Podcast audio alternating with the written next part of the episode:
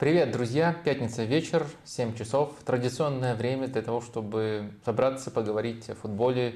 Ну и у нас тут даже Лига Чемпионов на этой неделе была. Да, привет, Денис. э, да, привет, Вадим, всем добрый вечер. И не только Лига Чемпионов, но и Лига Европы была с Лигой конференций, но их традиционно по пятницам игнорируем.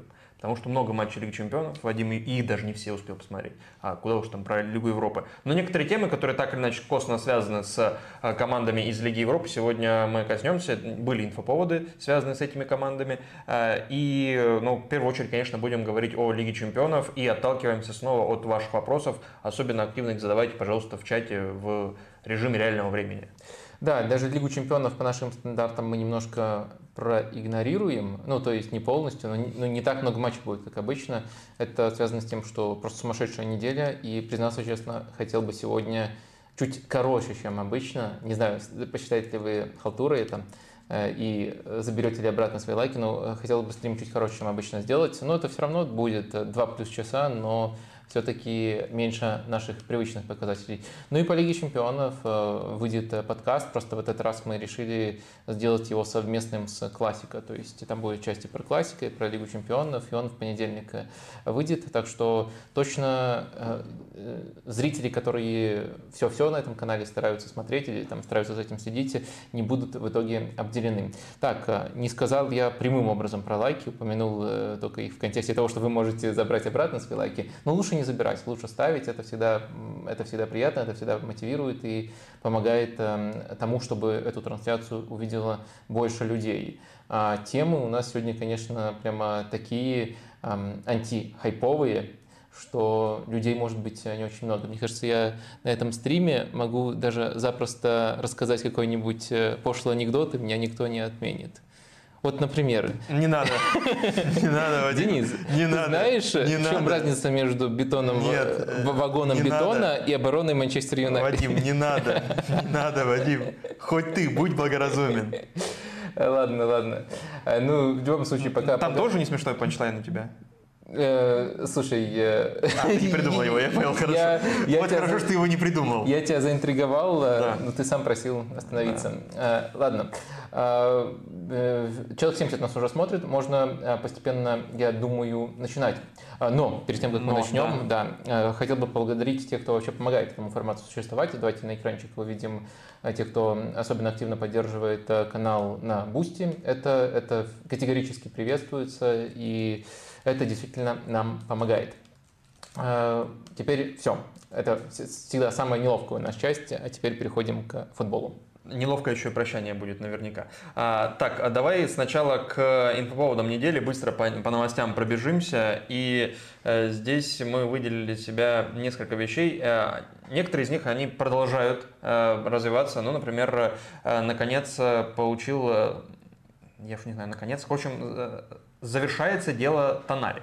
И ему а, присудили 10 месяцев дисквалификации. Это значит, что он пропускает э, сезон до конца, э, не играет за Ньюкасл. И это значит, что в эти 10 месяцев попадает чемпионат Европы, если туда попадает э, сборная Италии. Но тут есть нюанс э, касательно ближайшего тура, потому что Эдди Хау сегодня на пресс-конференции сказал, что клуб пока никакую бумагу не получал ни от Туринского суда, ни от УЕФА, ни от кого, поэтому мы готовимся, как готовимся. И он, э, мы на него рассчитываем в полной мере, как на любого другого игрока. Пока такой бумаги нет, мы на него рассчитываем. Будет смешно, если за 15 минут до стартового свистка он будет в основе, появится эта бумага, и что не так будет делать. Вадим, э, по делу? А- Они скажут, что у нас сломался факс, Да? э, не получили. Э, Помните, Все были на стадионе, уже никого не было в офисе, никто не мог прочитать. Смотрите, не прочит, нет галочек зеленых, да. Сезон так отыграет. Ой, точно, точно. Да, присылало, приходило что-то. Ну, да, ну, действительно. Ну, просто факс уже где-то 10 месяцев не работает. Да, примерно так и может быть. А, Слушай, ну мы вроде обсудили эту историю, и Тонали тут ну, просто очередное... главная звезда, Да, и- главная звезда, очередное наказание. Но если к каким-то деталям уже тут э, придираться или погружаться в них, то мне, например, меня, например, зацепило, что 20 тысяч штрафа ему дали, 20 тысяч евро. То есть, э, мне кажется, это такая, получается, в итоге рабочая... Фрибета. Рабочая схема. То есть, когда тебя штрафуют за ставочки э, на 20 тысяч, э, и ты их э, делаешь эм, достаточно осознанно и владея некоторой инсайдерской информацией, мне кажется, это может быть выгодная схема. Я вполне допускаю, что он, если все, все сопоставить, остался в плюсе.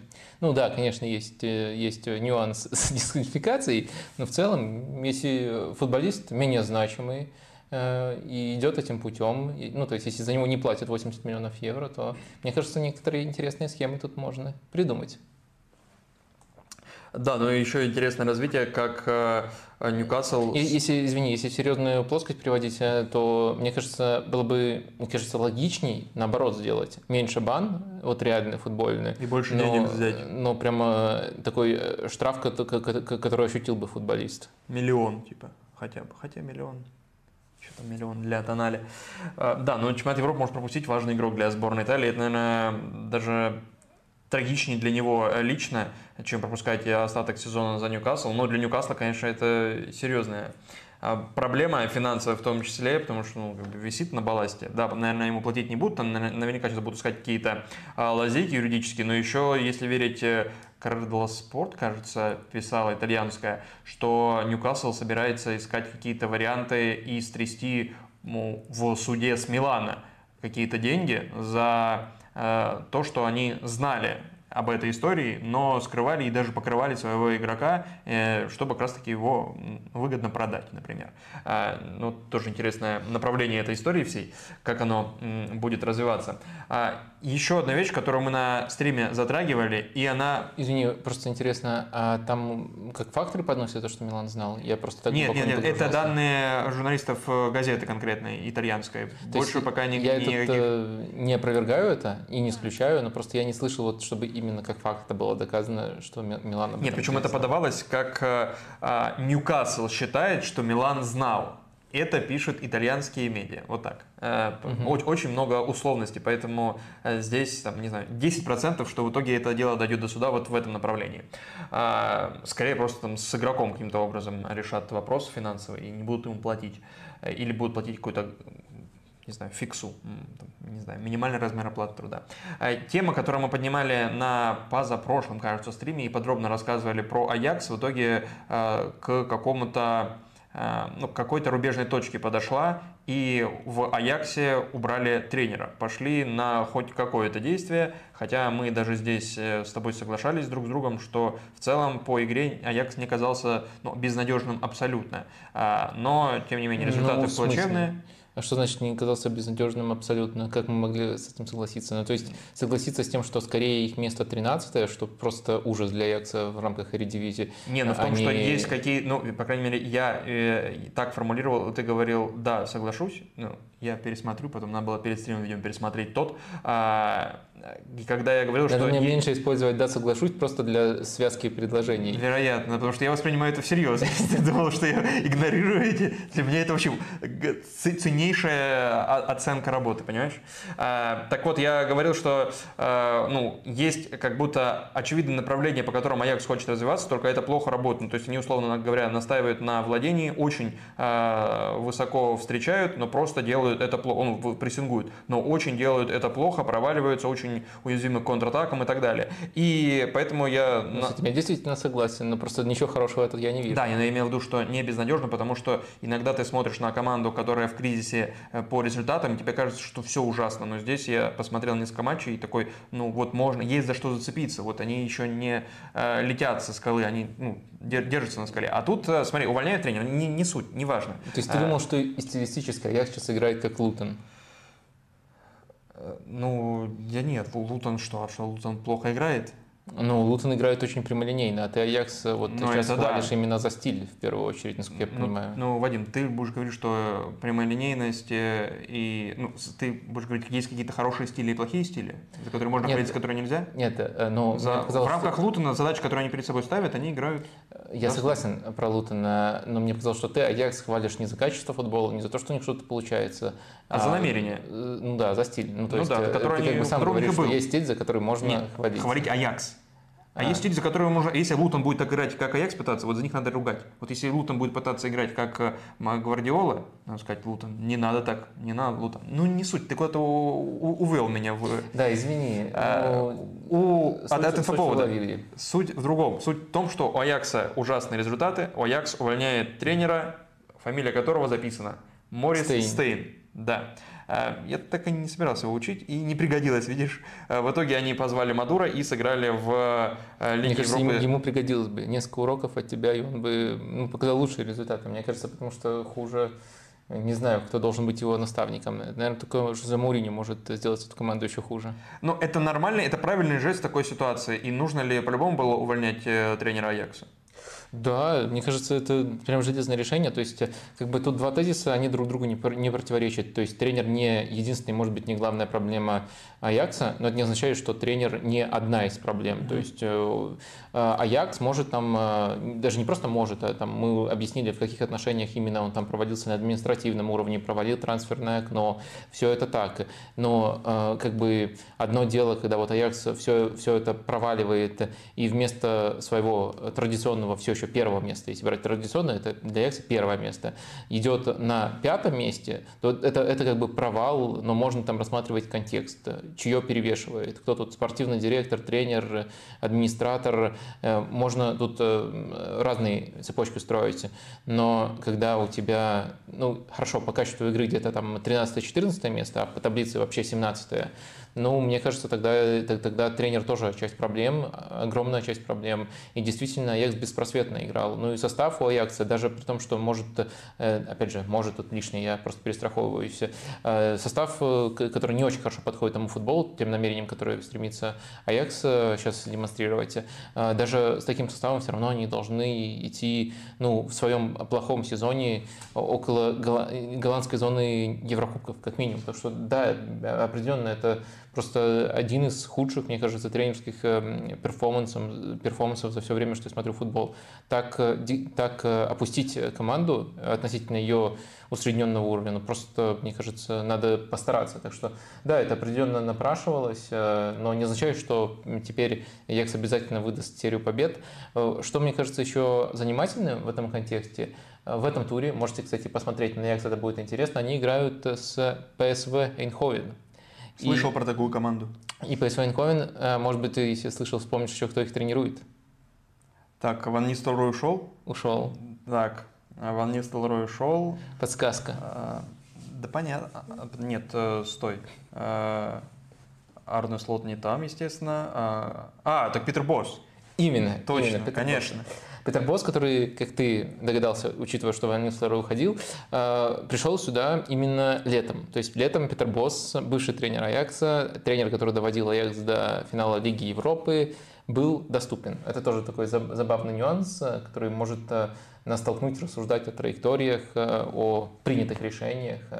И мне кажется, возвращение в Аякс было бы, во-первых, он по, по уровню прямо крут для Аякса, несмотря на то, что там не очень красиво уходил, но краси, не очень красиво именно со стороны, скорее, если рассматривать действия Аякса, а не его действия.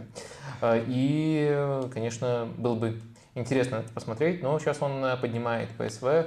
А, ПСВ я не очень много внутри Нидерландов смотрю, но они, конечно, мощно сейчас идут. У них 9 побед, 33 разница забитых и пропущенных, то есть плюс 27, 30 э, забито, 3 пропущено.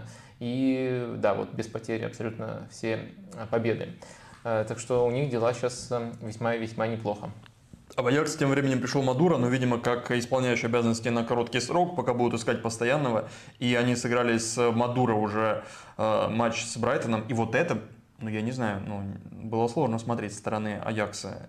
Вот э, сравнивая с теми матчами, которые были, там, ну, там был бардак, но бардак, который увлекательно смотреть. Здесь ну, просто мрак. Выбирая между бардаком и мраком, я выбираю бардак. Вот тебе для тизера. А, это же прямой эфир. А, да, и, еще пару тем. Собственно, Лига... О, господи. Да, Ла Лига. И там будет классика на этой неделе. И подогревая классику, много всего происходит вокруг. И, в частности, истории с, ну, понятное дело, Пересом, который не хочет приезжать э, в, на Камп Ноу там из-за дела Негрейры, и всплывает история с Рубиалисом из 2019 года и так далее. Ну и, конечно, всплывают истории с... Ну, как всплывают, никуда они не тонули. Истории с Венисиусом и, я уж не знаю, как это назвать, наброс или что в адрес Венисиуса со стороны представителя Барселоны. Как его зовут? Его зовут Кампс. Э, член э, Совета директоров Барселоны написал у себя в Твиттере, видимо, что пометив, это не расизм, но он, Венисиус, заслуживает подзатыльника за то, что он клоун и балагур, делающий ненужные и бессмысленные трюки в центре поля. Это, видимо, реакция на его финты в последнем матче, когда он там на фланге э, много делал переступов и не продвигался вперед. А, здесь даже не факт Венисиуса интересует, а факт вот этого, этой пометки. Это не расизм. Э, как думаешь, вот в такой ситуации это насколько становится бронежилетом или каким-то какой-то, как это называется, прививкой для Камса э, по отношению к обществу, которое может его сказать, ну, ребят, так нельзя. Или, или по отношению даже к Венисиусу, который тоже может сказать, но это ты это говоришь, потому что я э, темнокожий. Смотри, ну мне тоже не очень нравится, когда в целом э, используется когда э, э, намного более широкое понятие такое, как расизм, э, сужается только до использования каких-либо слов. То есть, мне кажется, это даже с точки зрения тех, кто пытается бороться с этим ужасным явлением, это служит дурную службу, когда все обсуждают не реальные случаи дискриминации, которые есть в некоторых странах, а обсуждают, как кто кого назвал, и там это может быть исходить и, и в том числе от ущемленной группы, которые то, тоже пытаются притянуть в какую-нибудь историю расизм. То есть э, даже немножко странно, что человеку приходится делать такое уточнение, и да, это, конечно, ненормально, и мне это не нравится. Мне не нравится, когда кто-либо, либо пострадавший человек, либо оскорбляющий человек приплетает расизм на ровном месте. Это, ну, ну, об этом можно договориться, это прямо факт. Но в то же время это не означает, что человек, который э, с расизмом, либо без расизма, э, по, либо там, по расовым причинам, либо не по расовым причинам оскорбляет э, футболиста, что мы должны к нему испытывать какую-то симпатию. Мы не должны к нему испытывать никакую симпатию. Этот человек просто безосновательно основательно на ровном месте решил набросить, э, окей, это не расизм, полностью с ним согласен, но, это, но, но мне кажется, это все равно не круто. Оскорблять э, футболиста другой команды – это э, абсолютно безосновательно. Это не круто. Ну да, я согласен с тем, что это не расизм, если, если, если нам нужно это прояснить, но в то же время никакой симпатии Эм, эти высказывания, мне кажется, вызывать ни у кого не должны. Но, может быть, как раз-таки из этой заметочки, э, как вот такие великие защитники, на любой стороне готовы оказаться, главное, чтобы там не, не случайно не защитить кого-то там э, от, эм, от чего-то. Э, в общем, может быть, у таких людей это симпатии соберет. Но я думаю, что сам тезис тут тупой, глупейший и абсолютно не имеет значения, это расизм либо не расизм. А еще один активный пользователь соцсетей, э, Гарначо, после победы Манчестер Юнайтед э, над Копенгагеном опубликовал у себя фотографию Ананы и сопроводил ее э, двумя, это, видимо, эмоджи были, гориллы.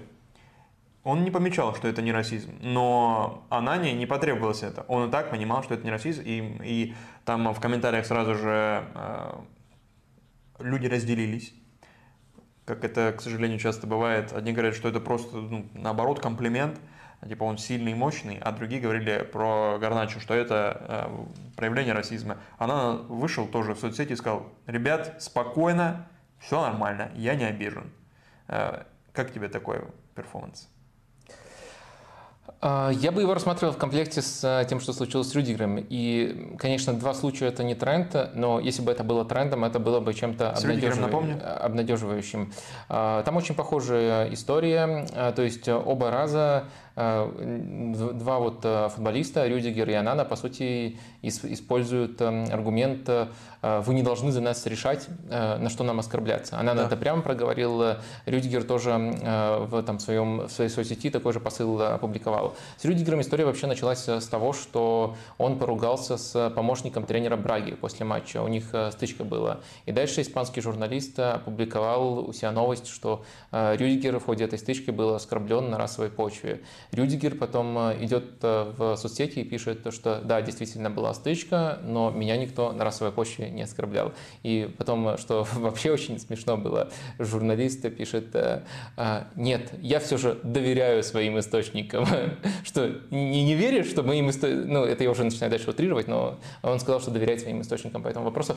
«А, не веришь, что источникам виднее, оскорбили тебя или нет? Что, офигел сам решать, оскорбляться тебе или нет? Но если вот э, действительно это рассматривать как тенденцию, я все-таки остерегаюсь пока рассматривать это как тенденцию, то это действительно очень оптимистично, это очень здравое отношение, которое а, в том числе поможет э, борьбе с настоящими проявлениями расизма. Угу которые очень часто прячутся, собственно, за... Вот... Э, да, за такими скандальными, и потом людям кажется, что, ой, это просто когда люди обижаются на слова, и никак иначе, там это в никаких исследованиях померить э, невозможно, что, разумеется, не так. Но все-таки такой в топ, наверное, стрим пока уводить не будем.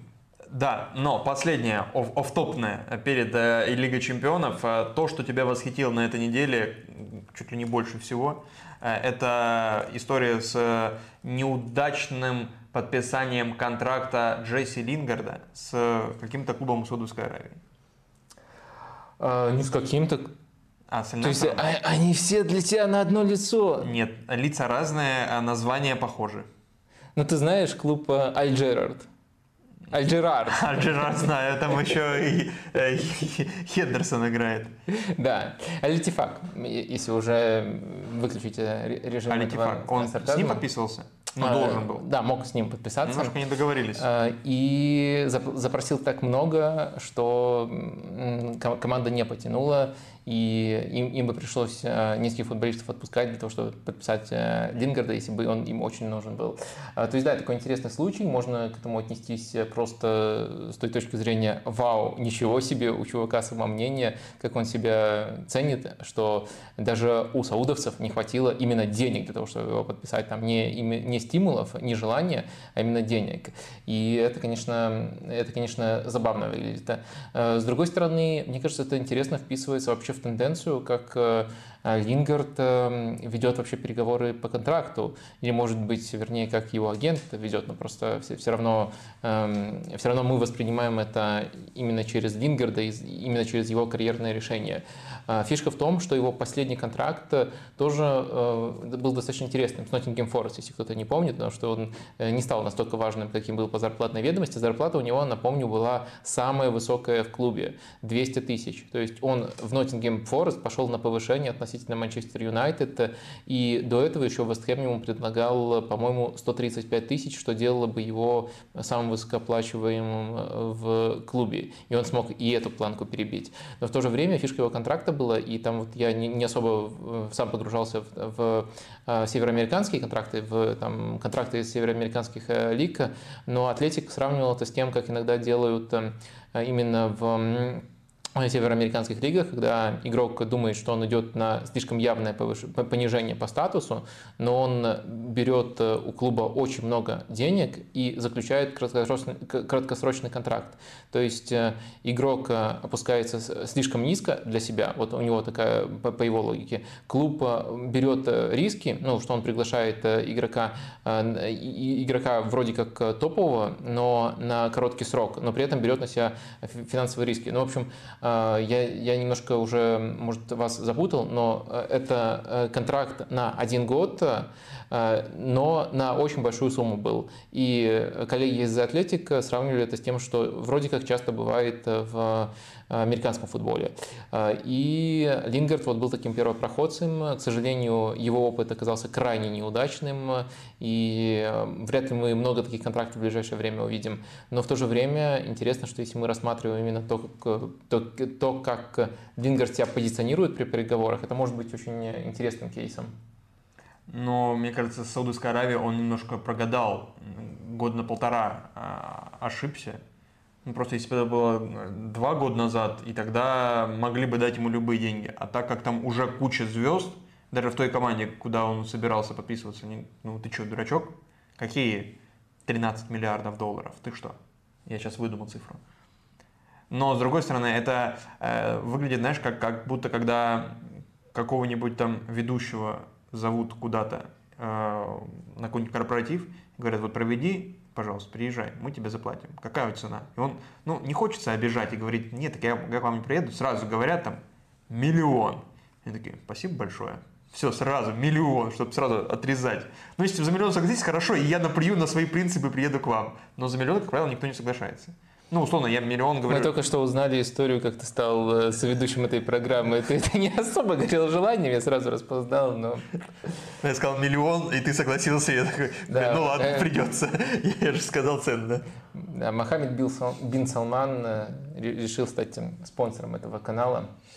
Так, давай к Лиге Чемпионов переходить. И вот тут был вопросик один, который я бы предложил превратить в два опроса. А вот от Талки Delf Диплнвиолет. Я не могу почитать, но вы поймете, э, что за опрос. А, главный сюрприз и главное разочарование трех туров ЛЧ.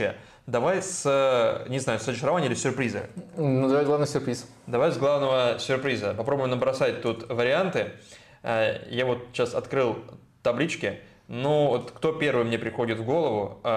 Реал Соседат, Фейнорд. Как варианты. С ними не будешь спорить? Ну, Реал Соседат я бы... Ну, ну, просто они были в, не в первой корзине. Ну да, ну окей. А сейчас занимают первые места в своих группах, э, только по этому параметру. Э, Еще бы я сюда добавил, конечно, Галатасарай. Галатасарай. И четвертую команду, если ты легко придумаешь, что пожалуйста, но я бы написал туда другое, потому что, мне кажется, более очевидных... Э, Четвертая команда – это Арсенал. Сюрприз что он там, в принципе, оказался, да, это удивительно, согласен. В прошлом году вообще не должен был. Удивительно, что он занял второе место. Это правда, Вадим. Если с этой точки зрения, ну тогда... Нет, не с этой точки зрения. А в чем? Ну, сюрприз это то, от кого ты не ожидал. Ну, ты, ты, ты совсем отстал от э, тенденций в юморе. Арсенал четвертый, ха-ха-ха, нет? Блин, да, я очень сильно отстал. Я, я где-то... Да, да, да, да, слушай, я должен показывать, какой я самый ироничный. Я, я болельщик Арсенала, который может стебать Арсенал. Да, это действительно очень свежо было, очень свежо. Э, Только форточку надо открыть сейчас. Так, но мы поговорим о командах, э, которые ну, тоже по-своему удивляют. О командах группы F и о самом э, большом матче, наверное, на этой неделе между ПСЖ и Миланом. Он вызвал такой интерес, что даже ты целый текст написал большой, разбор, прям не тезисы. А прям Никогда такого не было. Ну, последние вот... пару недель, по-моему, ты писал только какие-то тезисы короткие. А тут, пожалуйста. Да, потому что там были матчи сборных. А, Нет, я имею в виду по Лиге Чемпионов э, недели. Там либо был дайджест какой-то, либо, ну, вот так, что полноценный разбор, либо я пропускал, либо их просто не было. А, ну, давай я... Да, что здесь вызвало твой трепет и интерес? А, да, весь матч на самом деле интересный, именно в тактическом плане. Mm-hmm. То есть я не уверен, что он прямо рекомендуется к просмотру, но вот э, я думаю, что вот э, все тактические авторы, я, Оля Гуннар Сульшер, э, уделили внимание этому матчу. Ты знал, что Оля... Эдуард Мор. Давай добавим третьего человека, чтобы... Эдуард Мор. Я знаю только Эмре Мор. Доставай, что я знал, прости, ты хотел что спросить? Эм, Эдуард. Ты отстал от, э, как ты сказал, от э, Мор. Ве веяний в комедии. Ты не знаешь Эд Эдуарда Эдуард Мора? смерти, да, так получается. Так, Эдуард Мор. Угу. А где разборы? Хочу версию. На, 10 на часов Вадим Лукомский гуглит Эдуарда Мора. Хочу такое видео. Тут, тут даже страница даже лайк поставил. в Википедии есть, а, у меня, например, нету. А, но... Он играл, он чемпион России. А, но а где разборы? Ну, э, смотри, матч премьер. А, матч премьеры. Тогда понятно, почему я не знал. Матч ТВ, там все дела. Э, или э, какие-то YouTube каналы, я уж не помню, там рейтинг чего-то там. А, так, Вадим, ты хотел спросить что-то про Оли Гуннера Сульшера, я перебил тебя мором, прости. А, я хотел спросить тебя, ты видел э, разборчики Оли Гуннера Сульшера? Он на сайте УЕФА публикует вот буквально там я... матч разделился на три этапа, 16 пунктов. 16? ну, ну, почти. Он просто переводит на... Только знаешь, э, ему разрешают видео использовать. Я, я не знаю, какие у него там связи. Вот, кто, а попробуй страйк бросить. Попробуй бросить страйк. Пожалуемся в УЕФА, На УЕФА, да, да, да. Скажи, вот у вас на сайте под носом прям. Блогер какой-то. Прям под носом, вы не можете ничего сделать с этим этим. Безработный какой-то вообще. Что за двойные стандарты? Вот мне не разрешаете, мне только скриншотики. Да. Ну, а, а здесь вообще даже скриншотов нет, Вадим. Чисто воображение. Да, чисто воображение, но матч действительно, э, если мы говорим о ходах и контрходах, получился интересным. Ну, давай, наверное, начнем э, с ПСЖ э, и рассмотрим, как они трансформировались. Э, потому что тут действительно есть э, о чем поговорить. То есть э, схема, если мы берем именно стартовое расположение, то, как они без мяча действовали, это 4-4-2. Но даже эта формация, она при прессинге, чтобы зеркалить схему Милана, очень интересно трансформировалась она трансформировалась следующим образом. Ну, два нападающих на своих позициях Колумани и Мбаппе остаются. К ним выдвигается, что уже, может быть, для кого-то особенно интересно, Угарте, то есть Угарте становится десяткой. В центр полузащиты, чтобы тут не было свободного игрока Милана, идет вообще Хакими остается тройка защитников, где Маркинис, например, играет против uh-huh. А, и в итоге мы получаем а, вот такую формацию с необычными позициями Угарта и Хакими, а, в которой э, можно персонально играть, персонально прессинговать.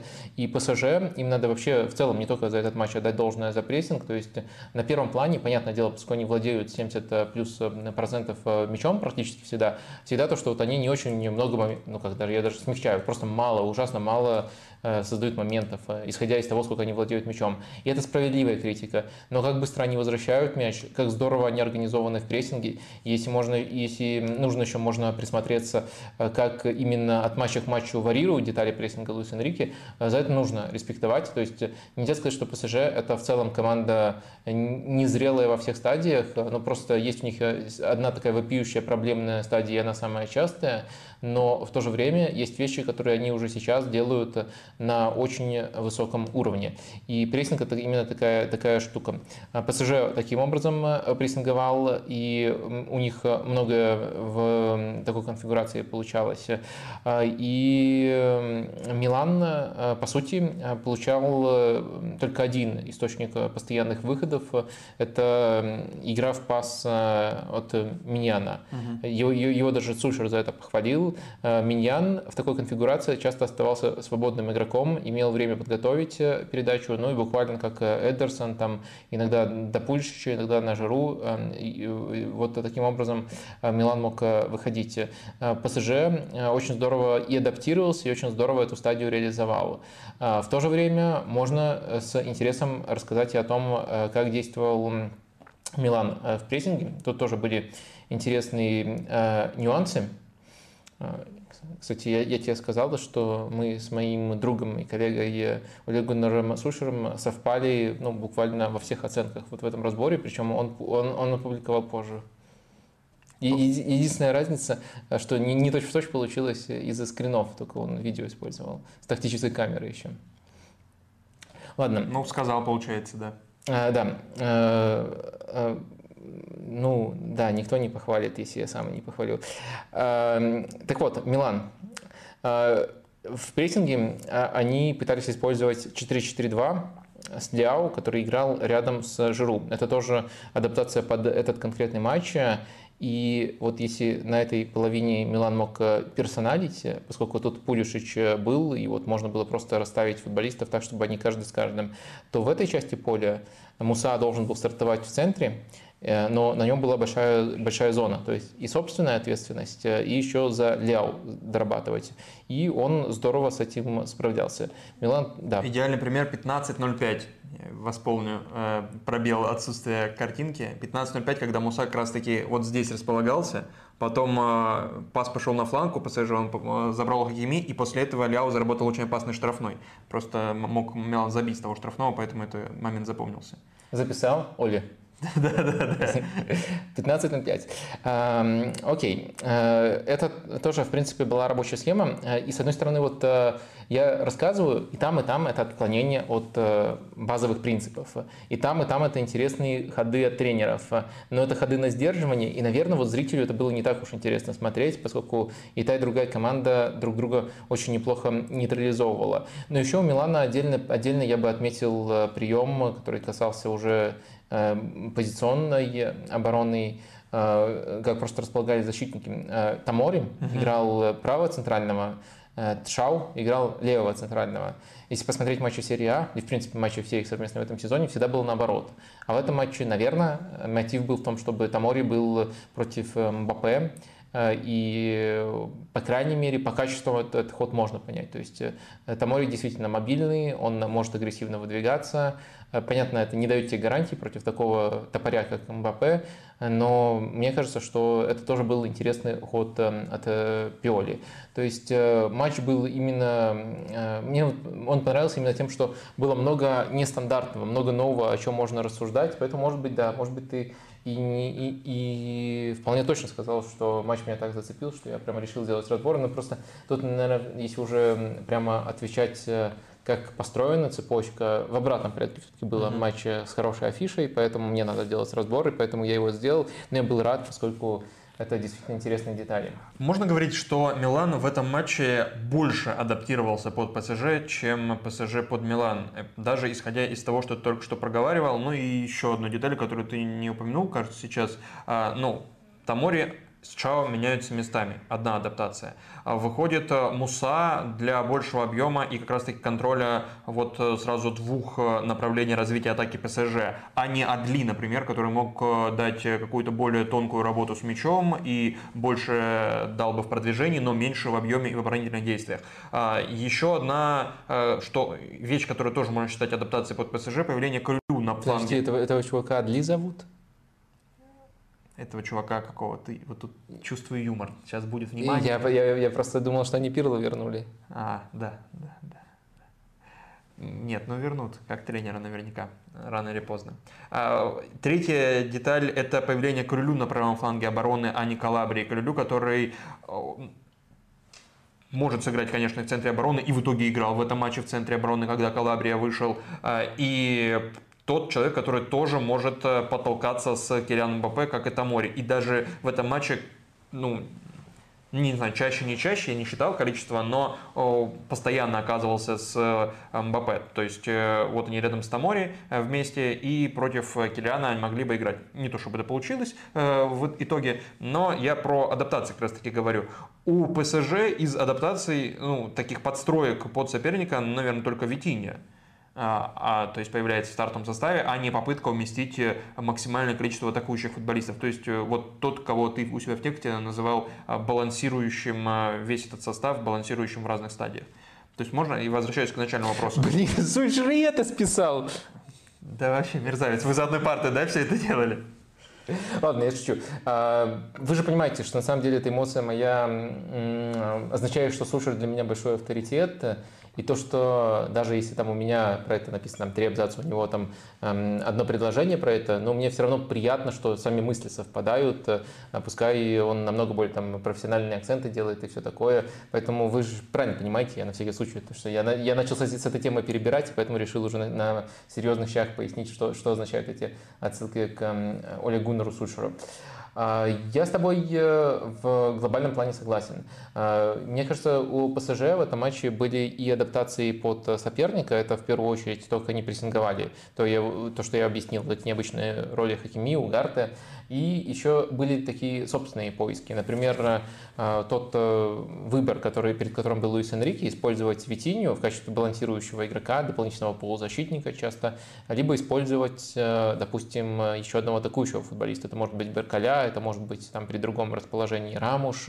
Ну, в общем, он пытался интегрировать вот такое количество 4, четырех атакующих футболистов, и схема в некоторые моменты там напоминала больше уже 4-2-4. А сейчас он сделал пользу именно в, в сделал решение именно в, сделал выбор, правильно говорить, в пользу именно Витини, игрока балансирующего, и это как бы скорее связано не просто с тем, что вот конкретно Милан соперник, а с тем, как лучше собственную команду сбалансировать. В то же время адаптации под прессинг это уже то, то, то как они конкретно видели Милан и только готовились к Милану.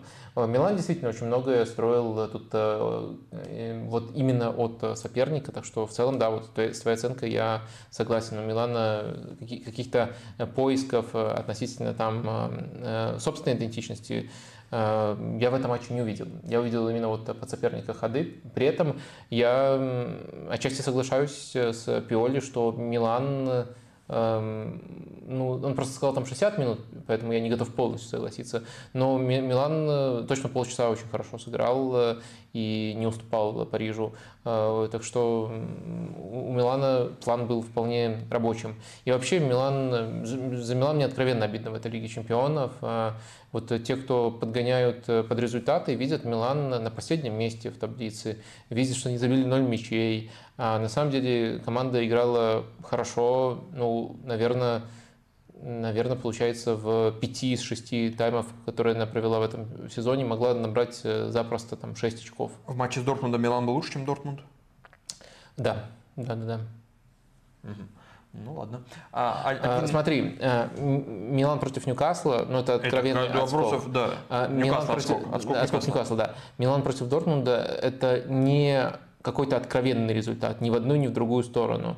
Но если попросят там а, меня выбрать команду, которая была лучше, то Милан, особенно во втором тайме, был все-таки заметно ближе к голу, и я бы сказал, что лучше Дортмунда. Но в этом матче как бы либо ничья, нормальный результат, э, адекватный результат, либо там 3 очка Милана. Ну, поэтому вот я говорю, что либо 6 очков, либо 4 очка могли запросто набрать. И даже этот матч мог немножко по другому сценарию пойти, так что Милану главное не истерить на основании этих результатов э, и смотреть э, развитие в целом команды, которая, мне кажется, для той перезагрузки, которая произошла летом, скорее пока положительная. Одна деталь по этому матчу.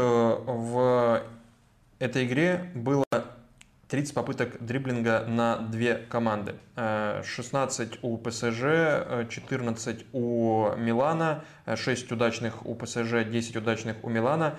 Когда мы, причем 16 попыток э, по Софи, а на FBRF 18 значится у ПСЖ. Ну, все равно разброс не такой большой, хотя один поставщик вроде опта, не суть. А когда мы видим такое небольшое количество обводок в э, матче, где играют одновременно Дембеле, Мбаппе, Лиау, Пулишич, э, Тео, э, Хакими э, и так далее, и так далее, Заира Мири и так далее. А, это о чем говорит? Потому что в среднем по сезону и у Милана, и у ПСЖ, ну, выше эти показатели. Угу. Я не думаю, что это говорит э, о чем-то более значимом, э, чем э, то, что у показателя могут быть колебания в рамках одного матча. Э, и, понятное дело, иногда эти колебания могут отражать то, то, как, э, какой, то какой блестящий перформанс опекун против хорошего дриблера э, выдал. Но также это могут, могут быть более рандомные колебания. Так что я тут не, не вижу ничего. То есть тут ты не заметил каких-то, не знаю, моментов общих, что не было много ситуаций для обыгрыша один в один, условно? Э, слушай, дай свою трактовку. Мне я, просто, я мне вот просто вот, вот это моя по сути трактовка ты, и есть. К чему ты клонишь? Мне кажется, просто не, в таких вещах э, не очень правильно э, один матч возводить в абсолют и делать по нему какие-то очень-очень широкие выводы. То есть э, э, можно придумать, что вот был какой-то гениальный план для того, чтобы сдержать конкретно Ляо, но наоборот, если мы посмотрим, с Ляо в некоторых моментах играл Маркинес, и теоретически у него было вполне комфортное, комфортные условия для того, чтобы себя показывать как дриблера.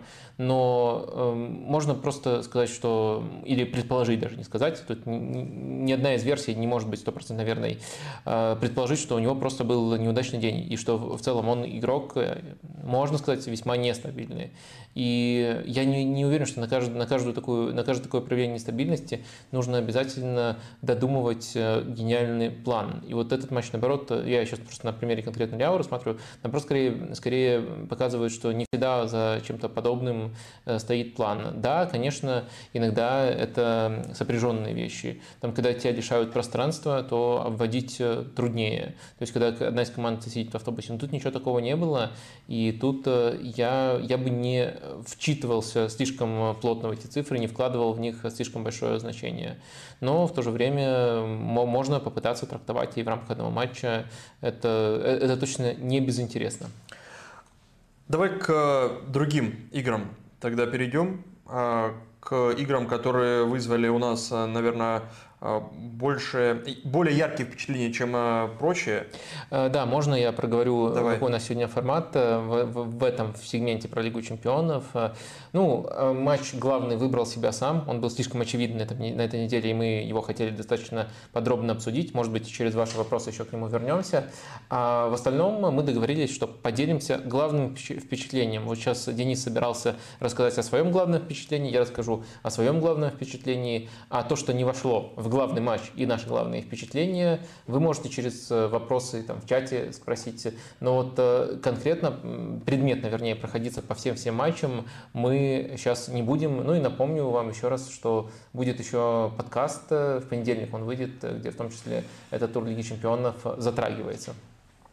Мое э, самое главное впечатление по этому туру Лиги Чемпионов это, конечно, игра Галатасарай Бавария. Потому что Давно я не видел такую беспомощную Баварию в первой стадии. И от этого беспомощную и во всех других стадиях на протяжении такого длительного периода в матче. То есть здесь минут 70, 75 ну, лучшей командой на поле был Галтасарай. И это строилось на каком-то адовом, невероятном прессинге со стороны, собственно, турецкой команды. А... Слушай, я в режиме зануды сразу же спрашиваю, а ты смотрел Суперкубок, в котором Турции? Лейпциг? Нет. А Лейпциг, да. Да, но... И этот матч тоже включаешь в эту категорию?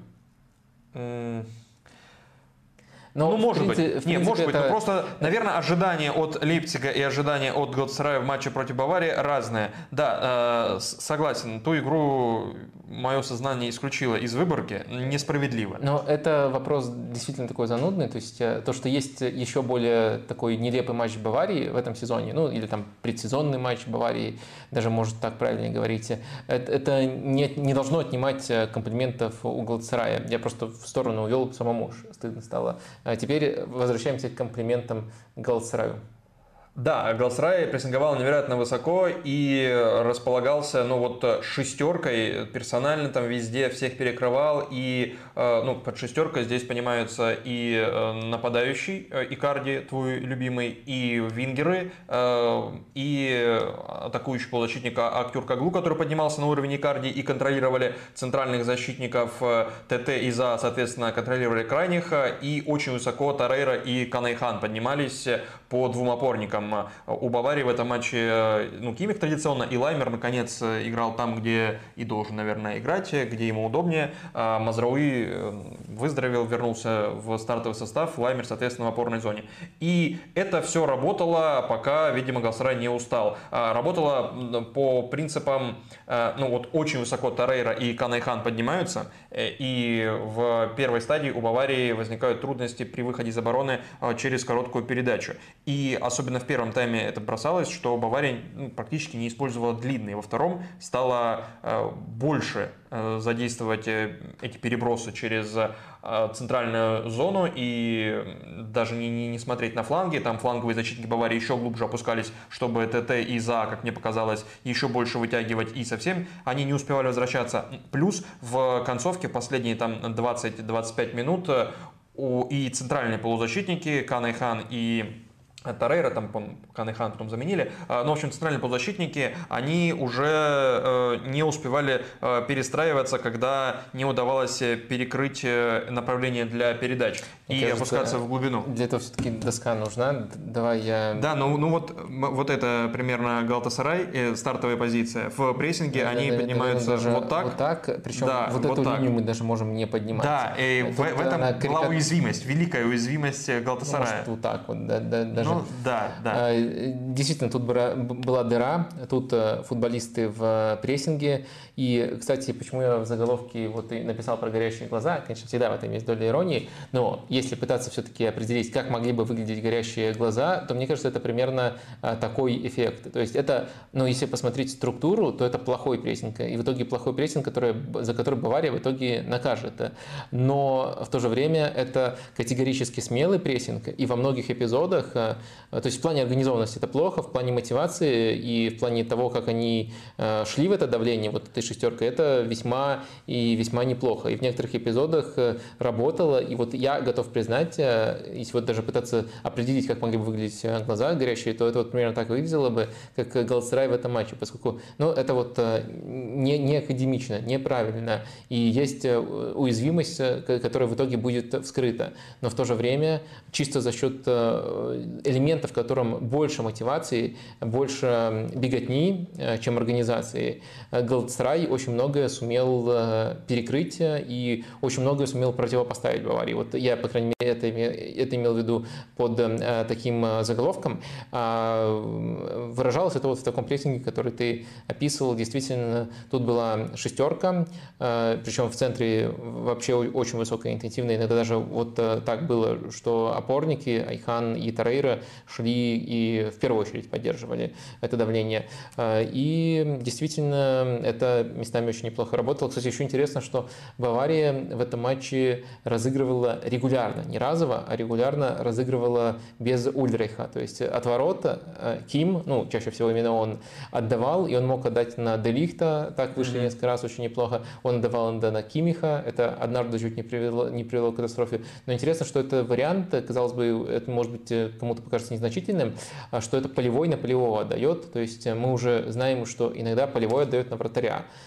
это используется, ну, просто чтобы, особенно когда персонально всех перекрыли, чтобы свободный игрок, вратарь получил несколько дополнительных секунд и подготовил какую-то передачу, нашел варианты.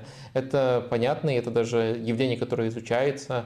Например, в нашем любимом канале «Футбол в цифрах» было исследование, как команды лучше продвигают мяч, если вот просто на больших выборках, без деталей, э, как лучше продвигают мяч, если, если они начинают э, от полевого к вратарю, либо от вратаря к полевому. И даже вот это вот исследовало. А тут у нас вообще новый вариант появляется. Это не только Бавария, но это вот такой самый э, высокоуровневый пример, который я видел в последнее время, когда они разыгрывают именно таким образом. Тоже интересная деталь. Но в целом Галатсарай, с тобой согласен, они, во-первых, э, прессинговали вот э, не скажу хорошо, но вот так, как мы описали. Вот я, я бы э, так это отметил. Но, ну, во-вторых, э, да. Э, да, что во-вторых? Во-вторых, хотел отметить, как они здорово на фланг давили. Да, там, особенно правый фланг. Особенно фланг, ТТ, фланг ТТ, э, там, ТТ, и Саша Буй его поддерживал. Э, ну, сразу видно, шахтеровская школа у парня. У ТТ. Конечно. Саши Буи нету.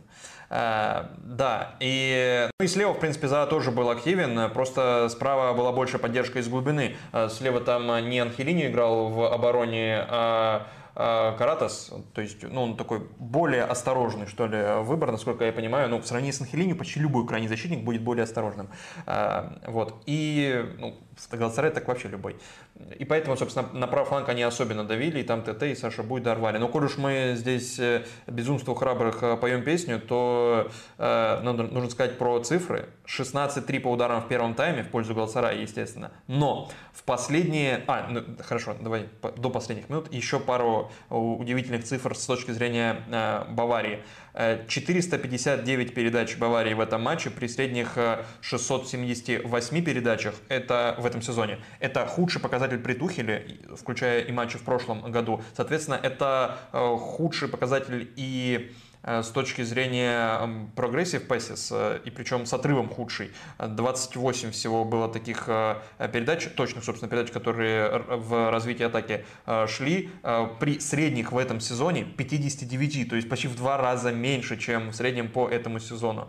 Ну и, соответственно, до этого худший при Тухеле показатель в этом, в этом плане был первый его матч против Дортмунда, там было 37 передач. И последний раз и единственный раз до матча с Галатасараем, когда Бавария Тухеля проиграла владение, это матч против Боруссии. И вот сейчас с Галатасараем.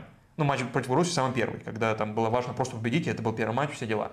А, и, и вот сейчас Галатасарай. Но последние 30 минут и последние 20 даже чуть меньше, 25 минут, это э, не знаю, усталость и, наверное, отрезок, когда Бавария была гораздо сильнее, могла забивать даже еще больше. И на этом отрезке статистика ударов 0-9 в пользу уже Баварии. Э, и, соответственно, в общем там не такая большая разница, не такое большое преимущество по ударам у Галтасарая. И я одну еще э, на воображение, опять же, э, деталь.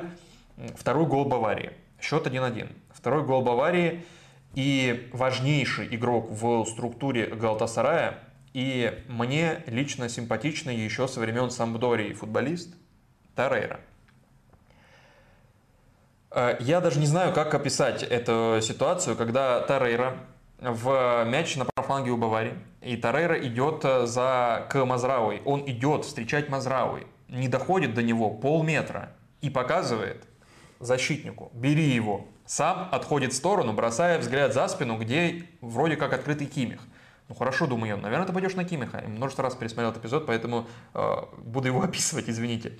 Э, он не идет на Кимиха, потом идет передача на Кимиха, куда посмотрел Тарейра, он увидел его, и Тарейра тогда начинает движение в сторону Кимиха. Не успевает, Кимиха дает обратную передачу на Мазрау, и Тарейра продолжает показывать, берите его.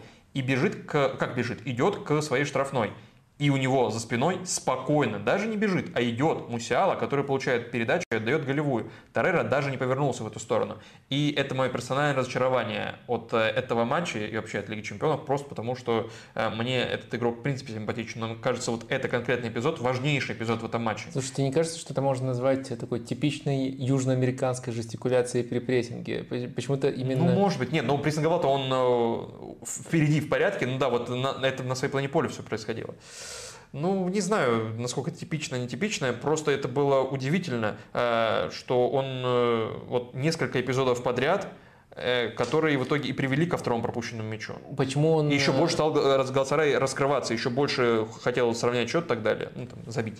Я думаю, можно понять и объяснить, почему он не шел на Маздрауи до, до упора. Это могло быть частью ну, установки. Да. А вот почему он еще и Кимиха упускал, не перекрывал линию передачи. Но это, наверное, тоже можно при желании тоже там отмазать, объяснить. Например, сказать, что он выполнял установку по Кимиху, но пропустил пас на него, поскольку отвлекся, объясняя, что нужно да, накрыть но еще упустил э, Мусиалу. Ну, короче, ну да, да, я согласен с тобой, что в итоге все упирается в Тарейру, но но действительно э, часть, часть, часть из этого, по крайней мере, э, можно списать в целом на, на ту организацию, либо дизорганизацию прессинга, которую мы видели в этом матче у Голдсарая, но очень веселую. Каким словом не назови, точно очень веселую. Я бы еще, может, рассмотрел это с другой оптики, вот тот правый фланг, который мы хвалим, мне кажется, это также отражение того, какой у Баварии контраст на флангах. Мы это с Артемом Денисовым немножко обсуждали в последнем МНФ, там, где Баварию и ее в целом развитие по ходу этого сезона обсуждали. То, как э, Санне, с одной стороны, получает большие полномочия, с другой стороны, больше, чем раньше Ницца. Мне кажется, в этом матче это тоже проявлялось. И очень часто преимущества, которые на этом фланге получала, получал Галасарай, были связаны именно с тем, как располагалась Бавария немножко даже асимметрично. На одном фланге больше активности, на другом фланге э, некоторые вольности. Причем кажется, по крайней мере, как мы тогда заключили, э, кажется, что это связано именно с тем, что Сане стал настолько важным футболистом, что Тухель позволяет ему э, в более высокой позиции не всегда возвращаться и все, все такое. Это, конечно, пока не режим Лео Месси, но это движение в этом направлении. Может быть, скоро дойдет до точки Ляо. То есть есть э, несколько точек, по, по этому пути к Лео Месси. Но, но до Лео, я бы сказал, пока не дошел, но в некоторых матчах это можно вскрывать, и Галасрай мог бы этим а, сильнее воспользоваться. Я точно согласен с основным впечатлением э, твоим от Галасрая, что они заслужили комплиментов, действительно очень мощно себя проявляют. Вадим, твое впечатление? Мое впечатление очень простое. Шахтер вернулся. Шахтер, который меня полюбился, вернулся. А, то Но есть... Шахтер прошлого года не, не Дзерби, правильно? Да, да. А, как ты знаешь, они назначили нового тренера Марина Пушича. А, это человек, который был ассистентом у Арне Слота в Фейнорде. Это уже самый по себе интересный бэкграунд. И я, конечно же, не хочу тут уходить в анализ и говорить, что вот он все трансформировал, поскольку у него ну, совсем мало времени было, там, если посчитать, наверное, ну, в самом оптимистичном раскладе три тренировки, если там, а, если по две в день плюс а, одна в день матча. А, но в любом случае, тут скорее, в любом случае мы увидели изменения. То есть они могут исходить не столько от работы на тренировочном поле в исполнении Пушича, э, но в любом случае мы увидели явные изменения, и мне кажется, что эти изменения можно резюмировать, и это также помогает, э, помогает понять, почему они так легко зашли этой команде. Их можно резюмировать просто глобальной установкой играть так, как они играли в прошлом сезоне. То есть вернуть максимально, насколько это возможно, механизмы связи между игроками, которые были в прошлом сезоне, и играть так, как они в прошлом сезоне играли. Это в первую очередь очень смелые короткие розыгрыши против любого соперника, соперника. И эм, да, это не дополнялось там высоким прессингом э, при обороне, там достаточно пассивно играл Шахтер, но когда мяч у них, это всегда интеллектуальное построение, всегда попытка преодолеть прессинг и игра на пространстве. И Шахтер в этом матче вот начал просто и по смелости, и по качеству исполнения показывать те вещи, которые были вот э, тогда. Э, ну, наверное, главный элемент, который просто в первую очередь ассоциируется с этой игрой, это центральное трио. Это центральное трио э, Степаненко, Бондаренко и Судаков. Кстати, у меня есть про них вопросы. Давай закроем предыдущий, и я запущу новый. Э, главный сюрприз Лиги Чемпионов. 31% считает, что это Фейнорд, 29% за Реал Соседат, 31% за Галатасарай и другой вариант 9%. У Фейнорда уже 32%, набежал еще голосок. Давай на этом закроем. Э, вопрос интересный, без явного ответа. Очень сильно разделили голоса. А, мне такие вопросы нравятся. Для тебя кто? А, для меня... Ты бы куда кликнул? Потому что этот вопрос тебе задавали изначально. А, слушай, наверное, наверное, либо Галсерай, либо Фейнорд. Потому что Галсерай я сам э, намного ниже котировал. Реал Соседат не тяжело кликнуть, потому что ну, команда, которая, за которой так пристально следил в Испании, она на своем уровне играет. И в целом нет большого сюрприза. Сюрприз, наверное, только в том, что они это без проблем после долгой паузы без Лиги Чемпионов переносят этот уровень. Могло пойти иначе, но вот именно сам уровень не удивляет. Фейнорд тоже команда очень хорошо знакомая. Но, наверное, тоже можно было предположить, что не так э, легко, не, не так радужно для них все будет складываться.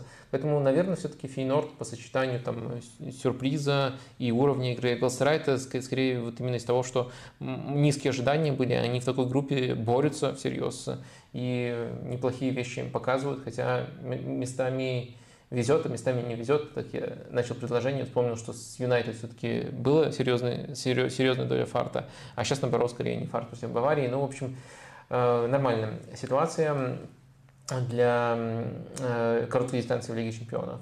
Какой вопрос ты хотел? Ну, очевидный. Тот, который меня постоянно мучает. Сейчас я вас помучаю. Лучшее полузащитное трио. Степаненко,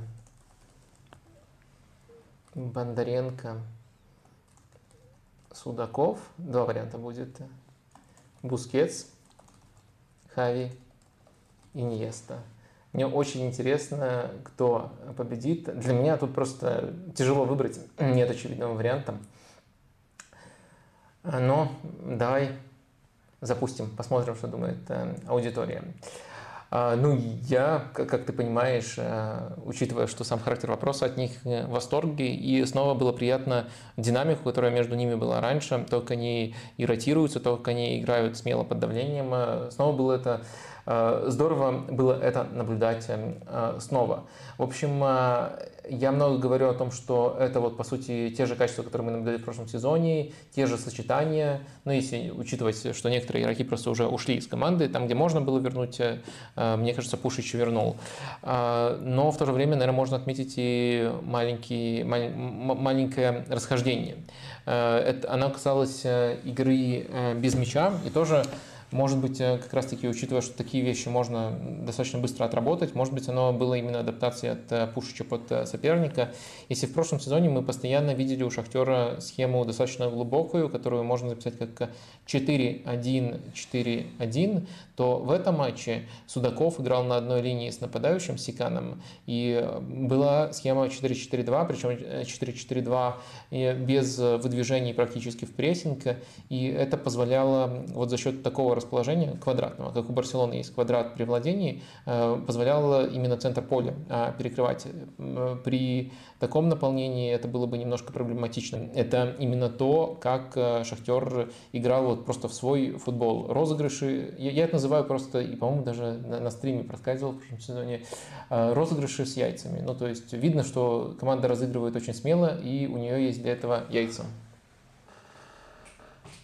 Кахонес. Как раз в Испании была игра. А вообще, как ты теперь, после смены тренера в «Шахтере», оцениваешь их перспективы в этой группе? Ну, видимо, в борьбе с Порту за второе место. А, пессимистично. То есть э, «Шахтер», я никогда не переоцениваю «Шахтер» э, вот э, именно как команда, э, я никогда не переоцениваю их уровень игры. То есть даже в прошлом сезоне у меня не было ощущения, что им просто не повезло, что они должны были оказываться выше Лейпцига в той группе. Нет. Э, мне кажется, что эта команда в первую очередь приятная глазу, приятная просмотру. Команда, которая э, с Реалом будет играть вот в этот футбол, в короткие розыгрыши, с Барселоной то же самое. И, например, это отразилось в том, что в этом матче по владению не такая уж большая разница между командами, было 54% для Барселоны, это немного. Ну и точность передач тоже достаточно высокая у Шахтера. То есть она всегда э, действует по этому плану, но я не могу сказать, что в этом матче было какое-то невезение, и что должен, должен был набрать Шахтер очки. То есть я скорее говорю, вернулся в том значении, что мне будет приятно за ними следить. Ну и да, я думаю, что теперь из такого положения при таком футболе Антверпен нужно, ну, нужно оставлять э, позади, то есть не давать им занять третье место и выходить в Лигу Европы. А в остальном, я думаю, что Порто и команда более зрелая и лучшая по набору исполнителей, и в лучшем турнирном положении находится. Я, честно говоря, не верю, что Шахтер э, и что прошлогодний Шахтер мог э, прямо опередить Порту, и что этот Шахтер опередит. Но это просто пока такое чудо, о котором можно мечтать, но нереальный уровень команды. А вот э, то, что я готов требовать, и то, чего я при Ван Ливене не получал, это именно вот шахтерский футбол. И его Дарио Сырна сначала сам до назначения Пушича пообещал, и вот сейчас он постепенно возвращается. И мне просто приятно. Приятно из-за того, что мне потом будет приятно смотреть их матчи. Вот так бы я сформулировал. А про Барселону в контексте этой игры с Шахтером а, есть что нового ты увидел? Э, слушай, ну очень ротированный состав. Я не совсем понимаю, какие можно выводы именно про Барселону делать. Наверное, можно там чуть э, подробнее поговорить, на, основываясь, отталкиваясь от этого матча, но чуть подробнее поговорить, основываясь на более длительной дистанции про Фермина Лопеса. Эм, полузащитника Барселоны, uh-huh, uh-huh. который в этом матче особенно ярок был, много моментов у него было. Э, можно там его выделить, например, посоветовать следить за его рывками, потому что у Барселоны очень многие полузащитники строят игру именно на таком техническом оснащении, а вот э, Фермин Лопес вот э, не знаю, опять же, это скорее от того, что я недостаточно плотно подумал, с кем его можно сравнить, но вот после не очень долгих раздумий мне почему-то как такая очевидная аналогия напросился Маунт. И мне кажется, что вот у них в манере есть что-то общее. То есть игрок, который обладает всеми качествами на не выдающемся, но на достойном уровне, и при этом у него есть ко всему этому качество очень классно и правильно двигаться. Вот именно для меня таким футболистом является Маунт, когда он в хорошей форме находится. И Фермин Лопес показывает эти же вещи. Я не могу сказать, что Маунт – это прямо барселонский полузащитник. Для меня вот Педри намного более барселонский полузащитник, и э, Фермин Лопес сильно отличается от Педри по типажу. Но в рамках своих качеств очень нравится, как он себя проявляет. Очень интересно, очень интересно еще в том плане, что эм, он не очевидный. То есть очень нравится разгадывать таких футболистов, следить именно за тем, что они делают без мяча. И вот э, Фермин Лопес, мне кажется, дистанция заслужила то похвалу, а не то конкретным матчем. Но в этом матче он тоже здорово сыграл. Ну, в остальном, э, да, Барселона ротировала, Барселона без больших проблем смогла победить. Наверное, во втором тайме у Барселоны было больше нервозности, чем э, предполагалось, из-за того, что дистанция в счете была относительно небольшой. Но в целом, я думаю, тут все ставки Хави более-менее сыграли. Команда добыла 3 очка, команда провела ротацию, и команда, если брать вот именно дистанцию всего матча, созданные моменты, она действительно переиграла соперника, который тоже заслужил комплиментов. А вопрос, который тебе задавали в Телеграме э, от Артема Сарксян спрашивал – Заир Эмили, Эмири или э, Габи? Я боюсь попасть тут э, в ловушку, э, в очевидную ловушку, потому что по Гави у нас одна насмотренность, одна выборка уже сыгранных матчей, а по Заиру Эмери меньше. Но есть и другая ловушка, которая касается нашего любимого recency bias.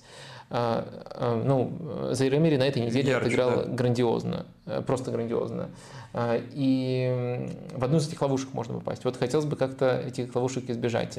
А, я бы все-таки отвечал э, Гави. Мне кажется, что Гави и потому, как он э, уже играет на этом уровне, насколько долго играет на этом уровне, и потому, как он э, прогрессирует, в этом матче у него были игры, очень хорошие игры, в намного более глубокой позиции, чем мы привыкли.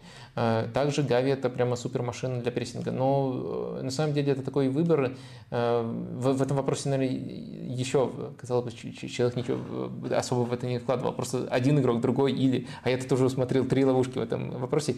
Есть еще одна ловушка, потому что кажется, что когда ты кого-то из двух футболистов выбираешь, что ты унижаешь как бы другого. Но я не, тут никого не унижаю. Мне кажется, оба очень крутые, оба для своего возраста показывают уникальные вещи. И то, что они их спрашивают, я категорически приветствую. Но я бы выбрал, наверное, наверное, выбрал бы Гави. Ну, я, в принципе, это уже сказал. А, и э, хотел бы спросить, кого бы ты предпочел? Гави. А, ну, наверное, это, это может быть первая ловушка, но мне кажется, Гави уже, да пусть это ловушка, ради бога, я готов попасть в нее, но, кажется, Гави уже, собственно, готовый футболист, а Заир Мири только на этом пути.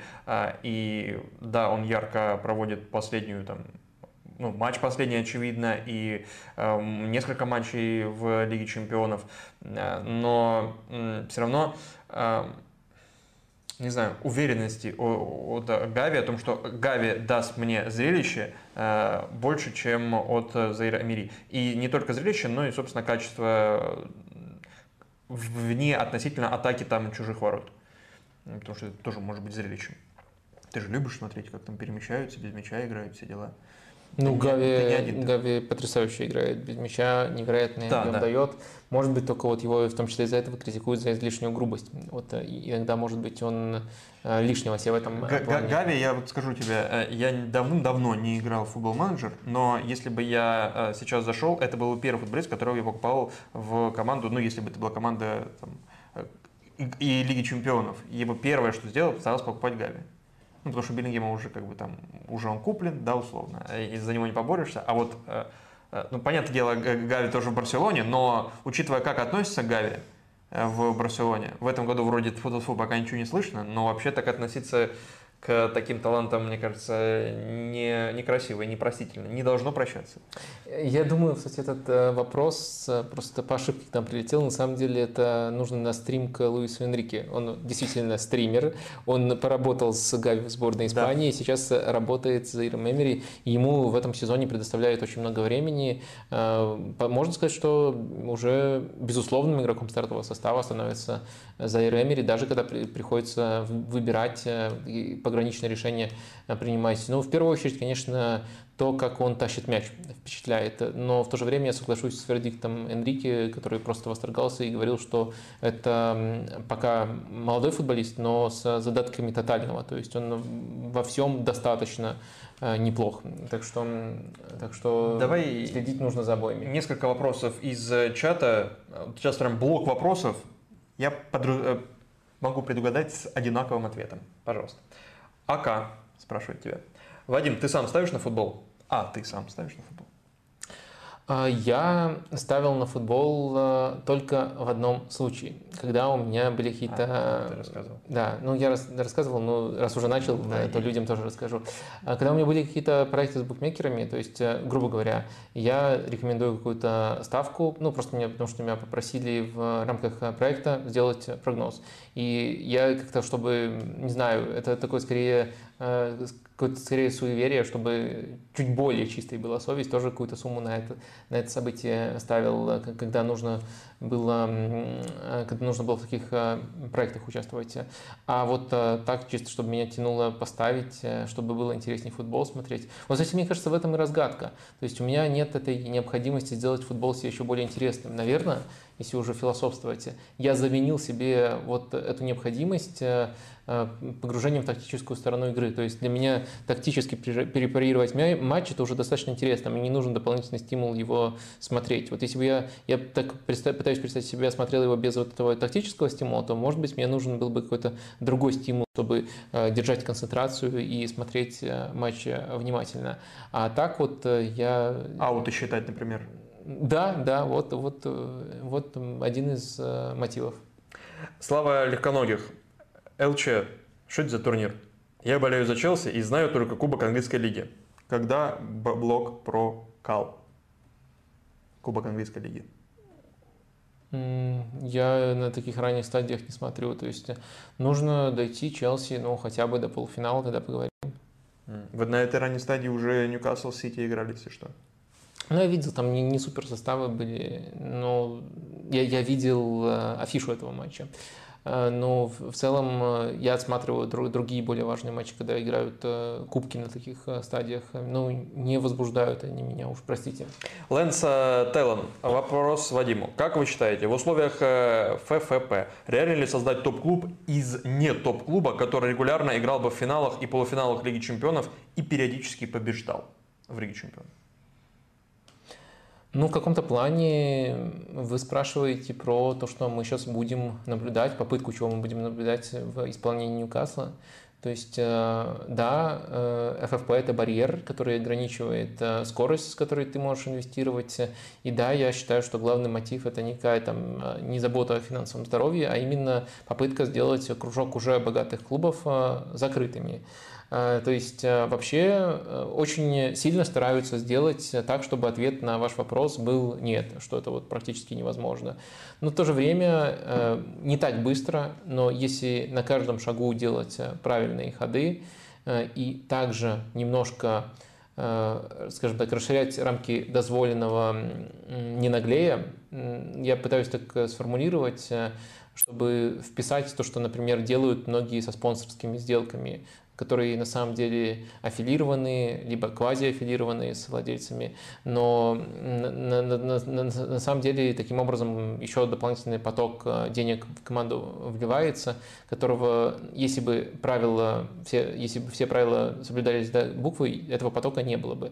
То есть где-то ты хитришь, где-то ты просто соглашаешься, что будешь медленнее развиваться. Но в целом, наверное, это по-прежнему возможно. Но также нужно еще, наверное, для, для полного, полного и занудного-занудного ответа уточнять, о какой именно версии FFP идет речь, поскольку она преобразуется. И это, наверное, тоже один из, из элементов ответа на ваш вопрос, то, что она преобразуется, то, что ищутся компромиссы.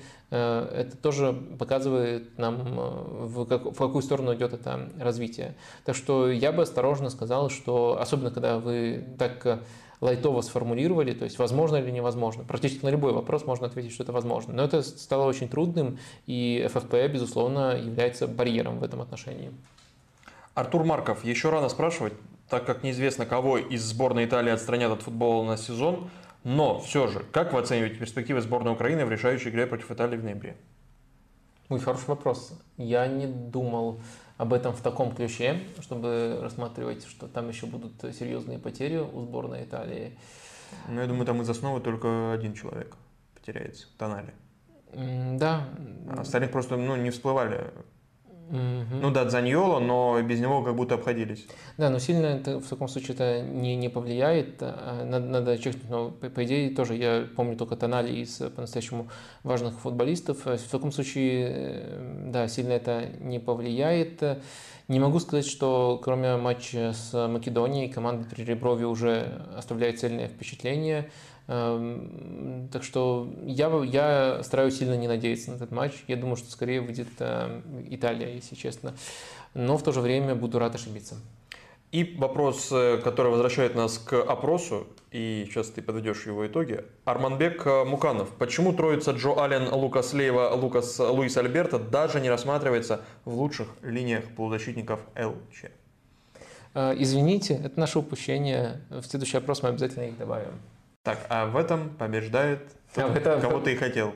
Нет, в этом 50 на 50. Лучшее трио полузащитников. Ну, mm-hmm. давайте в таком случае действительно разделим этот э, титул. То есть э, две великих тройки и не смогли э, выяснить э, их поклонники, э, кто все-таки круче. В итоге э, трио, которое ассоциируется вот с этим смелым розыгрышем Шахтера, Степаненко, Бондаренко, Судаков 50% набрало, и Бускетс, Хави Иньеста тоже 50%. Сейчас мы перейдем к вопросам из Телеграма, которые вы задавали по поводу команд Лиги Чемпионов. А я все-таки вернусь к изначальному, э, самому первому вопросу, который мы из чата взяли, и про сюрприз мы опрос создавали, а про разочарование нет. Давай разочарование трех туров Лиги Чемпионов, и пусть этот опрос висит, пока ты отвечаешь на вопросы. И вот среди разочарований, кого бы ты тут выделил? Ну, видимо, без Манчестер Юнайтед не обойтись. Просто потому, что они набрали всего три очка, и в Копенгагене благодаря Анане, благодаря Магуайру, там все дела. И по рождению еще кучи мемов. На сей раз уже позитивных. Ну, Юнайтед это... Не обойтись здесь, да, не обойтись без Юнайтед. Не обойтись, э, я уж не знаю, э, с группы F нужно ли добавлять сюда Милан? С учетом того, что ты проговаривал. Нет. Но не добирают очков, слушай, очевидно. Ну, ну, ты, ты не хочешь даже рассматривать их. Не, ну, не хочешь давать возможность а, своим зрителям рассматривать Милан. Ну, мне кажется, тогда давай уточнять разочарование по результатам только. Ну, потому что по игре Милан не, не, не разочарование. Не разочарование, э, хорошо. По игре не разочарование. Ну, давай будем Тогда рассматривать Милан, но мне кажется, что есть более очевидные. Ну, ну Бенфика ну, это прямо Бенфика, 100%, допустим, да. 100%, 100% во всех отношениях. Да. А, я думаю, кстати, а давай э, запишем Лацо. У Лацо неплохие результаты, но игра, ну просто дерьмище, я другого слова не подбираю. И Милан запишем Резонно. Э, как э, обратный пример. То есть результаты проседают. Они пока на четвертом месте, но игра Нет, ты можешь четвертый и другое написать так же, как было в прошлый раз, но можешь... Ну, мне кажется, людям удобнее выбирать, интереснее выбирать, когда есть варианты. Ну, тут все равно, мне кажется, очевидный победитель уже. Тем более... Если Милан не добавишь, что точно очевидный. Тем более, я добавил все-таки Милан, тем более, это же еще хитрый байт на то, чтобы они писали в чат. Если другое, то пишите в чат. Да, лайк, если не считаете, что Милан проваливается в Лиге Чемпионов. Нормально все?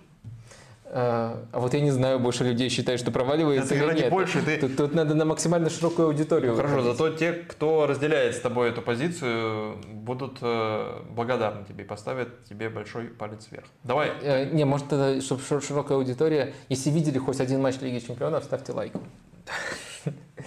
Дмитрий Любезнов спрашивал у тебя, Как так получилось, что Боруссия, которая не провела ни одного цельного, имея в виду качественного матча в группе, находится пока на втором месте, а Милан, который провел первые два матча очень хорошо, просто аномальная нереализация моментов. Пока на последнем месте. Может, я не прав насчет Боруссии, они на самом деле показывают хороший футбол, на какие тактические ну, моменты Баруси стоит обратить внимание? А, смотри, а, в таком случае, мне кажется, тут нужно начать с общего, а общее, ну да, ваши наблюдения в целом весьма точны, э, особенно по Милану мы с вами сходимся, и я не думаю, что тут э, нужно придумывать какие-то более глубокие причины, чем просто маленькая дистанция, на которой может, э, может случиться и могут случиться намного более вопиющие вещи. Например, даже Дортмунд с такой игрой мог бы набрать 9 очков, иногда такое случается получается.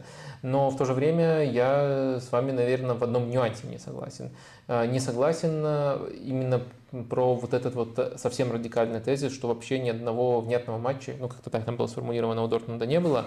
Ну да. Ну... А, я думаю, что последний матч у Дортмунда был э, цельного. цельным, хорошим и заслуженно победили они Ньюкасл. А, проблема в том, что умение Дортмунда в таком сценарии, который был в этом матче, мы о них и раньше знали. То есть тут не, этот матч не, не дал нам какой-то новой э, информации. Вообще, мне кажется, что эта группа по наложению сильных слабых сторон, э, она чем-то напоминает э, камень, ножницы, бумага. То есть э, тут есть э, команды, которые э, стерильно владеют э, и уязвимы к прессингу. Есть команды, которые плохо играют э, позиционно, уязвимы контратакам. И есть Милан, который пока тяжело разгадать.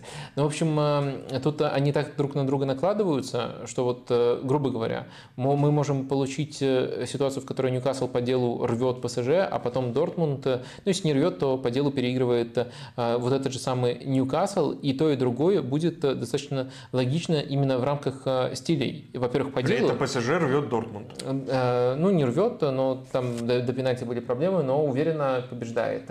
Э, да, то есть, э, потому что ПСЖ может контролировать контратаки и душить... Ну, хорошо, режет, образом. если мы про ножницы.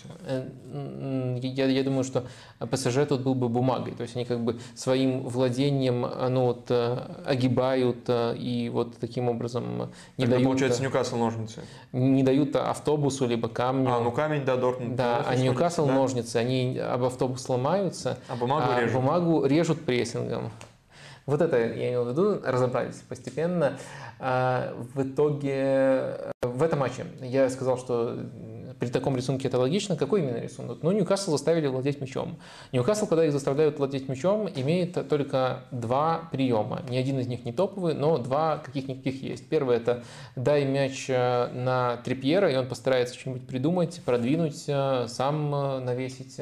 Но в этом матче Бенсибиани очень хорошо играл против Трипьера, выдвигался, и вся линия смещалась, и этот прием не работал. Второй прием касается Э, вот этой постоянной ротации, непредсказуемых позиций полузащитников. Абсолютно каждый может до штрафной подключиться, и они так пытаются путать. К этому тоже можно адаптироваться, и Дортмунд тут был достаточно э, внимателен. Ну, плюс стандарты есть. Стандарт это я такой уже как отдельную категорию выделяю. А в позиционной атаке только два приема, которые легко читаются. Ты даешь, ты заставляешь Ньюкасл владеть мячом, но Ньюкасл практически всегда в такой ситуации тупит. Дортмунд э, этот сценарий э, очень предсказуемый принял, Дортмунд этому сценарию способствовал, и Дортмунд рвал на контратаках. И самое интересное, что если мы посмотрим, как играет Дортмунд э, в матчах, когда у них меньше мяча, то там они и ходы под соперника оборонительно очень хорошие делают, и на пространстве убегают. У них есть Терзич, который хорошо может именно нейтрализовывать соперников. Свой футбол не может пока выстроить, а нейтрализует вполне себе годно. И у них есть футболисты, такие как э, Малин, наверное, самый яркий пример, которые в контратаках очень опасны. Еще Адееми там на замену может выйти, сейчас у него такие, скорее, личные проблемы, и он не показывает привычной формы, но качество при нем все еще. Эм, Байна Гиттенс, наверное, тоже может, но это уже не про этот матч, а в целом про то, какой у них набор именно под такие игры. Э, на мечах, кстати, именно не с точки зрения не с точки зрения скорости открывания, а с точки зрения того, как он может э, тянуть мяч в таких эпизодах э, у себя в ногах тоже хорошо подходит по такой футбол. Поэтому меня вообще не удивило, что Дортмунд э, в таком сценарии показался совершенно другим. При том, что в некоторых иных матчах этого, этой группы и Бундеслиги, чего уж там, они практически безнадежно выглядели в этом сезоне. Так что все, все команды тут, они очень зависимы от любимого сценария. И в итоге получаются такие, э, и в итоге получаются такие результаты. Так что Дортмунд, э, наверное, я ответил на два вопроса. И откуда такая картина сложилась, хотя я с вами сразу же согласился, что в этой картине есть и банальный фарт, не фарт. А второй ответ, это уже касается про качество Дортмунда. Дортмунд – хорошая команда, которая может нейтрализовать э, соперника, если соперник готов взять себе мяч, и Дортмунд команда, которая за счет качества футболистов может хорошо ловить на контратаках. В этом их сила. Ну, плюс эм, тут, наверное, нужно отметить, э, что травмировался Эмре Джан, но вот эм, Эмре Джан, когда он в форме, это очень важный игрок для Дортмунда. Он э, может эм, давать футболистам располагаться выше, покрывать большую зону, и в таком случае команда становится еще опаснее в этих переходных эпизодах. И вот Эмреджан как раз до своей травмы, это, мне кажется, важная потеря для Дортмунда. Посмотрите, кстати, насколько он выбыл. Он э, хорошую форму наконец начал набирать, поскольку на старте сезона это было одной из проблем. Э, поэтому мне кажется, что Дортмунд, наверное, не самая модная команда, вернее, точно не модная. Она не, не ассоциируется с тем футболом, который мы требуем от топовых клубов. Но она весьма понятная, и в конце прошлого сезона этот э, футбол был последовательным и приносил неплохой результат. А камень может быть модным? Я думаю, да. Те же драгоценные камни. Но Дортмунд простой камень, не драгоценный. Дортмунд это тот бетон из анекдота. Если бы я знал, не полез сюда. Анатолий Косолапов спрашивал тебя. Отсутствие Хаверца в стартовом ставе Арсенала в последних матчах больше продиктовано особенностями соперника? Жоржинью и Райс нужны одновременно на поле? Или Артета постепенно отходит от первоначального плана играть с Райсом в опорной и Каем как э, Джака заменителем? А, так, тут э, сразу несколько мыслей э, зашито. Ну, давайте э, по порядку. Э, Хаверс не попадает э, в стартовый состав мне кажется, в, первую, э, в разных матчах по разным причинам. Вот так вот я к этому шел. А, если мы берем э, матч э, в АПЛ против Челси, мне кажется, Артета его рассматривал как топовый, и одной из ключевых причин, почему он там решил использовать более оборонительное сочетание без Хаверца, это был вот соперник. При Почтино Челси набирает обороты, и матч с Арсеналом стал скорее подтверждением этому. Но я думаю, тут решил использовать именно с точки Артета решил использовать сочетание именно с точки зрения мышления. Вот э, надо поосторожнее, и поэтому у нас э, будет э, вместо Хаверса на этой позиции Райса, на позиции Райса другой опорник Жоржиньо. Там такая логика просматривалась. В матче Лиги Чемпионов против Севилья, мне кажется, уже была немножко другая динамика. Давайте пытаюсь ее вам объяснить с помощью доски. Что мы тут наблюдали? Мы тут наблюдали уже другого плана интересный эксперимент, то есть Арсенал э, выстраивался таким образом, как обычно при владении, но э, тут было уже немножко другого типажа наполнения. Тут э, на позицию вот этой вот восьмерки часто шел Тамиясу с левого защитника, вот он сюда шел. А Райс и Жоржиньо располагались уже в этой зоне, в опорной. Ну и Райс мог из этой опорной зоны делать рывки, продвигающие вперед. То есть э, тут э, причиной того, что Хаверс не вышел, стала по сути роль Тамиясу, поскольку вот в такой классической структуре Арсенала Хаверс играл бы в, в, в этой роли. То есть в, в этом матче уже выступил причиной причиной того, почему Хаверс не вышел, эксперимент со структурой. То есть Артета решил отказаться на эту игру от структуры, в которой э, Зинченко, левый защитник, идет сюда и заполняет это пространство. Его заполнял Райса, а Тамиясу сразу шел как левая восьмерка. Это интересный эксперимент. Небольшой отрезок матча против Манчестер Сити похожим образом Тамиясу действовал. Он там тоже на, он там на замену вышел, не тоже, а просто.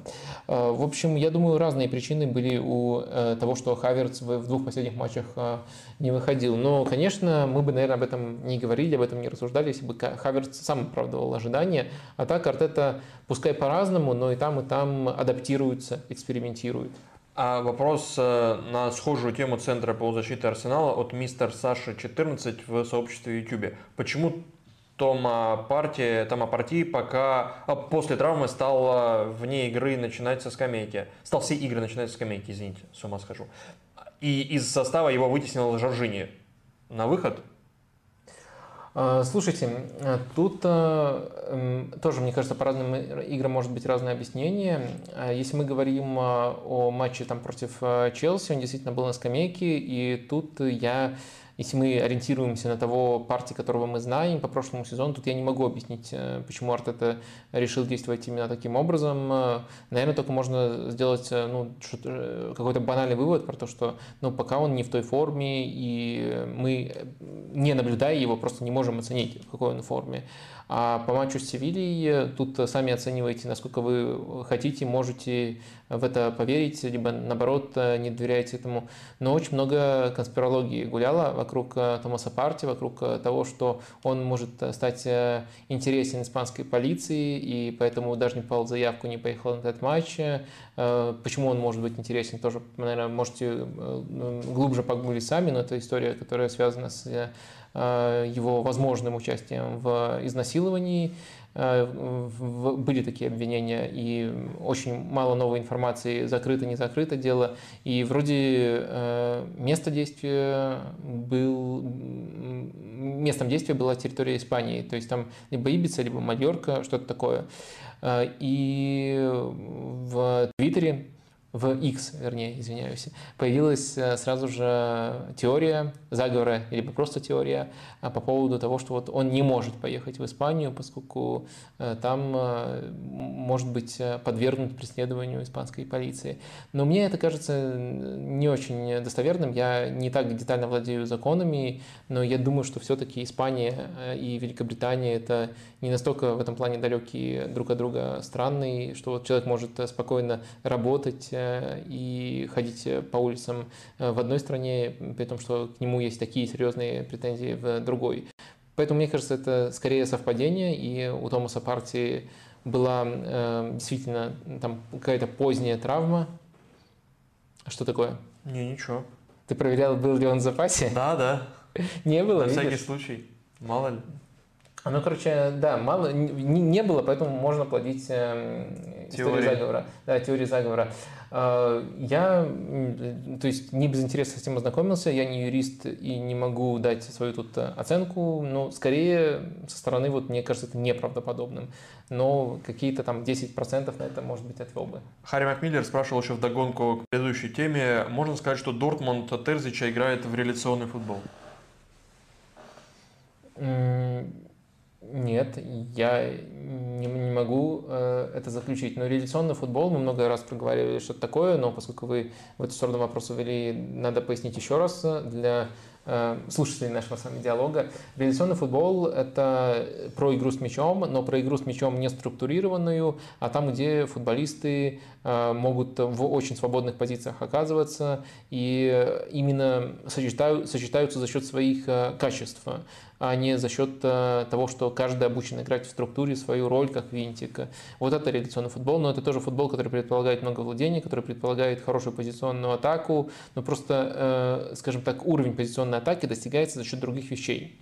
А реализационный футбол, э, на всякий случай, это не футбол, который предполагает э, адаптации под соперников. А, вот э, Дортмунду такое определение подошло бы, там какой-нибудь адаптивный футбол, контратакующий, как угодно это можно назвать. Можно придумать еще более модное слово какое-нибудь, но реализационный нет, я бы не сказал таким образом. Так, и вопрос из телеграмма от Алексея ВС. Половина группового этапа ЛЧ позади. Мне скучновато, пишет Алексей. Нет ярких команд, нет сенсаций, мало интересных событий. Картину спасают, пожалуй, только концовки матчей. Гол вратаря, пару спасений в концовках, незабитые пенальти. А в целом а, как-то буднично, что ли. Как вам ЛЧ в целом как зрелище? Может и правда пора на швейцарскую систему переходить? Ну, то, что пора на швейцарскую систему переходить, нас с вами не спросят. Это просто факт, что это, это уже принято и перейдут вот со следующего сезона. И тут, э, мне кажется, от нас с вами мало что зависит. А что касается зрелища, ну, конечно, во-первых, это субъективно, как всегда, надо позанудствовать мне. Во-вторых, э, мне кажется, вот эти вот тезисы можно, в принципе, э, проверить, которые вы выдвигаете, но это действительно надо исследования проводить по поводу того, стал, стали разрывы в группах э, больше, стало ли быстрее наступать вот эта ясность, отсутствие интриги, на которую вы жалуетесь. Может быть, может быть. Я с одной стороны, тут склонен с вами не согласиться, типа мне интересно смотреть все, но с другой стороны, я понимаю, что я не соглашаюсь, поскольку я тут тоже через искаженную оптику смотрю. Я в футболе очень всеядный человек, то есть меня легче заинтриговать, чем обычного зрителя.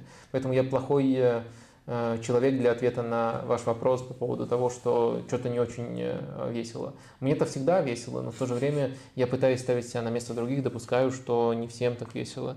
Вот э, я надеюсь, тебя не оскорбить, Денис, если я у тебя спрошу. Да меня вообще ничего не оскорбляет, Вадим. Тебя все веселит, а меня ничего не оскорбляет. Насколько тебе весело смотреть Лигу Чемпионов в этом сезоне? Я просто вспоминаю, а на групповых этапах предыдущих сезонах мне было весело или нет, так же весело, как сейчас или нет, или так же скучно, как э, описывает Алексей. Мне кажется, на групповых этапах примерно всегда так. Очень много матчей, и поэтому э, все немножко размывается, с одной стороны, а ну, я скорее, если вот выбирать из этих полюсов, то я, наверное, ближе к полюсу, который Алексей описывает. Э, с точки зрения зрелища, действительно не много ярких матчей. Но я это оправдываю э, календарем, плотным календарем и групповым этапом, потому что дальше, э, ну и, собственно, на групповом этапе больше команд, которые создают эту самую скучность и эту самую серость, что ли, если под серостью отсутствие зрелища понимать. Дальше и к концу даже группового этапа, я думаю, когда уже будут матчи, по сути, плей-офф, когда будут сталкиваться соперники друг с другом, э, и напрямую от них будет зависеть, кто продолжит в Лиге Чемпионов играть, кто там в Лигу Европы попадет и так далее, э, тогда уже вот четвертый, пятый тур, там, я думаю, уже будет гораздо больше матчей э, ярких. Сейчас даже по количеству ярких матчей, вот так э, насыщенных, безусловно, они остаются. Э, тактик везде тактику найдет. Э, можно найти любопытное во многих матчах, но вот зрелище найти, ну, немного где можно, надо искать, надо искать. Вопросы еще есть парочку по Лиге Чемпионов из чата прямо сейчас. Горец-Горец спрашивал, какие у вас мнения, какое у вас мнение по поводу перспектив Интера в Лиге Чемпионов? Пожалуйста. Ну, Интер эм, должен выходить. Но самое главное, что я хотел, наверное, вот пока эта пауза была, тут сказать, это то, что пока очень тяжело вообще... Так это называется. Да. Пауза. Э, прогнозировать. А, но э, поэтому придется банальностями отвечать. Интер должен выходить из группы, сейчас это уже понятно, это в принципе то, что мы ожидали изначально. Дальше очень многое будет зависеть от жеребьевки. Я думаю, что команда не стала слабее, и она может повторить при аналогичной жеребьевке свой прошлогодний путь, но в то же время я думаю, что в прошлом сезоне э, она показала не свой адекватный уровень, а уровень на основании, который очень сильно зависел от этого пути, от э, этого фарта, в первую очередь, в жребии. И я думаю, что если так снова подфартит, то могут э, повторить э, путь. Но намного более адекватно ну, ожидать от любой команды, там, неважно, там Интер, еще какая-то, ну, какую-то такую усредненную жеребьевку, а не максимально благосклонную. Заранее закладываться на благосклонную – это э, неправильно. Ну, если только ты Манчестер Сити в группе Лиги Чемпионов. Поэтому, наверное, где-то четвертьфинал, ну, вот примерно такие ожидания от Интера. Но они могут корректироваться в зависимости от э, соперников, от того, кто, на кого Интер будет попадать. И вопрос от э, Торве. Э, такое чувство, что главные соперники Ливерпуля в плей-офф Лиги Европы – Брайтон и Байер. Есть ли в Лиге Чемпионов команда, которая скорее займет третье место в группе, чем второе, и которая сейчас кажется сильнее Ливерпуля, Байера и Брайтона? Ух, как далеко. Но, по крайней мере, позволяет нам э, на интересную тему порассуждать э, вслух. Давайте смотреть, кто может стать такой командой. Э, в том числе мы так косвенно намекнем, намекнем, кого видим на третьих местах. Ну, Шахтер в последней группе. Ты начал да, по, по, по Как всегда, как это положено, же абсолютно да. логично. Я начал просто с Шахтера. Нет, Шахтер я не, не вижу такой командой. Ян Бойс и Цверна Звезда явно нет. Любой, любой из группы F. А, слушай, нет. Ну, ну хорошо. Это будет, если это будет не ПСЖ, то я не вижу, я не думаю, что Боруссия Подожди, когда мы говорили не про силу, а про то, кто может составить э, конкуренцию. А, а, нет, сильнее Ливерпуля, Байера и Брайтона. Просто Ливерпуль, Байер и Брайтон как-то вместе немножечко... Ну ладно. Ну, Брайтон... Ну, просто Ньюкасл, вот в этом ряду, где будет Ньюкасл в этом ряду? Или Милан в этом ряду, где будет? Ливерпуль, Байер, Брайтон, Милан. Расположи их в иерархии. Не Милан будет точно слабее всех? А, нет, но... Ну вот именно. Это, это точно слабее... Кого-то сильнее, кого-то слабее. Да, да это, это, это, точно слабее всех не будет. Ну да, давайте от, отталкиваться от того, что Хотя бы команда, вылетевшая из этой группы, тоже может претендовать, но я бы точно не ставил, если это не ПСЖ, не команду на, на, на, на, прям на первое место, что-то прям нового фаворита. А, Фейнорд, Атлетика, Лацио, Селтик. И пока тут Лацио идет на третьем месте. Но Лацио, мне кажется, очень слабым. И даже тех очков, которые они набрали, они не заслужили а, в этом сезоне. А, если Атлетика вылетит, то ну, это много должно сносить, чтобы Атлетика вылетела. Но если Атлетика вылетит в Лигу Европы, то вот Атлетика будет таким конкурентом. Э, в группе, где Зальцбург и Бенфика претендуют на эти места, вряд ли в нынешнем состоянии одна из этих команд прямо так высоко заберется. Брага, Унион. Кстати, Унион был бы интересен. Мне кажется, они могут в некотором сценарии создать всем проблемы, э, несмотря на свою уникальную серию 9 поражений подряд. А, но тоже скорее нет. А, ну что мы, что мы тут рассуждаем? Севилья! Севилья! Вот именно, что ты там... Все понятно. Вот поэтому Вадим начал с конца, чтобы интригу, саспенс создавать. А, да, ну, короче, Севилья просто потому, что Севилья, ну, на самом деле, если отвечать без, без вот этого тезиса «потому что Севилья», потому что Гладиолус, я бы Севилью тоже не заносил, и в этой группе тоже нет команды, которая прямо сильнее тех, которых вы назвали. Ну и дальше Манчестер Юнайтед, может быть. Но нет, в нынешнем там... состоянии нет. Да. Галсерай тоже при всем уважении нет. Ну, в общем, мы прошлись э, и скорее таких команд не нашли. Ближе всего это вот э, э, Дортмунд и вот эта самая группа с Миланом и Ньюкаслом. Пока непонятно, кто там просто будет на этом месте. Да, но как очень часто бывает, те, кого изначально заносят фавориты, не считая Севилью, ее почему-то не заносят фавориты изначально. Вот те, кого изначально заносят, они не побеждают в Лиге Европы в итоге. Редко, когда побеждают. Ну, кто Челси, наверное, последний, кто побеждал.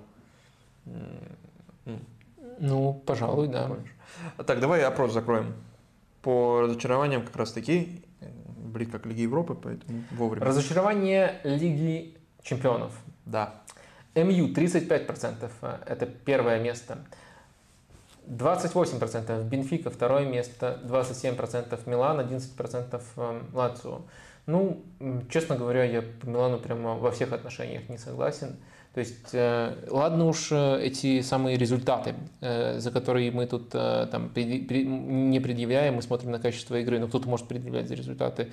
Но Милан в двух очках от второго места в такой трудной группе, я не понимаю, какие у людей были ожидания. Они что думали, что Милан в этой... Но это, это не то же самое, что ты в группе Манчестер Юнайтед идешь с, с... Сколько там очков у них? Эм, Три? Да, с тремя очками. Но это не, не одно и то же. Э, и мне кажется, это важно учитывать. Ну, не могли же люди ожидать, что Милан просто в легкую вынесет э, ПСЖ, Ньюкасл э, и Дортмунд. Мне кажется, нужно, даже если оглядываться только на результаты, нужно не впадать в такое уныние. Вот интересно, это болельщики Милана так свою команду гнобят, либо это хейтеры Милана решили проголосовать, либо это просто нейтральные зрители почему-то так оценили. Мне кажется это очень странным, но в то же время странным и интересным. Это как бы странно, но я уважаю ваше мнение. Странно. Давай перейдем к вопросам из Бусти, от твоих подписчиков на Бусти. И Тимур Алиев спрашивает – как вы считаете, то, что происходит в Брайтоне, полноценный кризис или просто наложение травм ключевых игроков э, и сложного календаря? Как вы оцениваете шансы Брайтона на попадание в пятерку, а значит, вероятно, и на попадание в Лигу чемпионов? Э, я думаю, наверное, тут будет удобнее оттолкнуться от последнего вопроса про шансы на Лигу чемпионов, потому что, мне кажется, этот вопрос немножко помогает нам лучше раскрыть э, природу некоторого разочарования, которое в начале, этого, в начале первого вопроса упоминается. Мне кажется, э, может быть, в том числе в этом есть вина моя, там, либо вина нашего подкаста, либо всего этого канала, в том, что ожидания от Брайтона взвинчены. То есть, мне кажется, что ожидания от Брайтона, вернее, вернее, Брайтон – это команда, которую нужно смотреть, но ожидания от них точно не должны равняться Лиге чемпионов. Это команда, которая потеряла кучу игроков. Это команда, которая по ресурсам э, очень сильно уступает э, тем, кто борется за Лигу чемпионов. И у меня ни на каком этапе не было ожидания, что Брайтон будет в Лиге чемпионов. И мне кажется абсолютно логично, что примерно при одном уровне игры на дистанции всего сезона э, у них есть некоторые колебания в результатах. И просто у меня вот такой иллюзии изначально не было. Следовательно, и сейчас я шансы на Лигу чемпионов как ну, совсем мизерные, сказочные практически оцениваю. А, но в то же время я думаю, что это не то, почему нужно равнять а, Брайтон. А, если э, отвечать на первый вопрос про там, роль травмы и все в этом, я думаю, что как раз таки Брайтон одна из немногих команд, в которой практически нет незаменимых футболистов и которая не зависит от травмы. Она зависит в первую очередь от э, структуры, поэтому я не готов использовать э, травмы как серьезный довод вот именно в объяснении этого спада. Где-то было невезение, где-то были не, не, самые точные, такое тоже бывает, решение Дезерби, но в целом, мне кажется, Брайтон остается командой все с тем же лицом и с тем же игровым уровнем. И колебания, ну, это скорее колебания, которые э, призван, э, которые строятся вокруг э, перепадов результатов. Это нормально для команды такого уровня. А вот именно в качестве футбола, который они показывают, я таких перепадов не наблюдаю. Ну и плюс еще пояснил, что у нас с вами немножко разные ожидания по поводу Лиги Чемпионов. Я ни на каком этапе не ждал от Брайтона попадания в Лигу Чемпионов.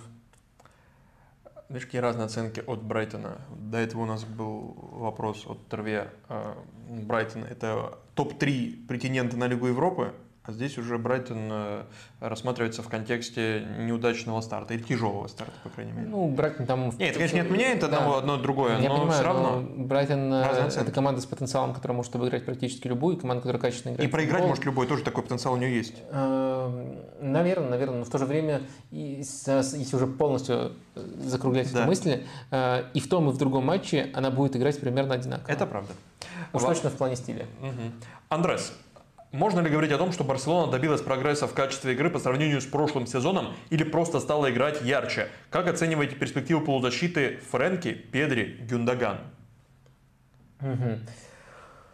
А, так, э, Давайте по порядку. Э, я считаю, что пока Барселона не сделала шаг э, относительно прошлого сезона, пока поменялась полярность у этой команды, и мне кажется, если она раньше была разбалансированной в сторону обороны, то есть каждое решение делало Барселону более контролирующей, э, но не позволяло им играть в полную мощь, если мы говорим о, об атаке, и о расположении футболистов в атаке, и о методе создания моментов. Очень много через навеса было.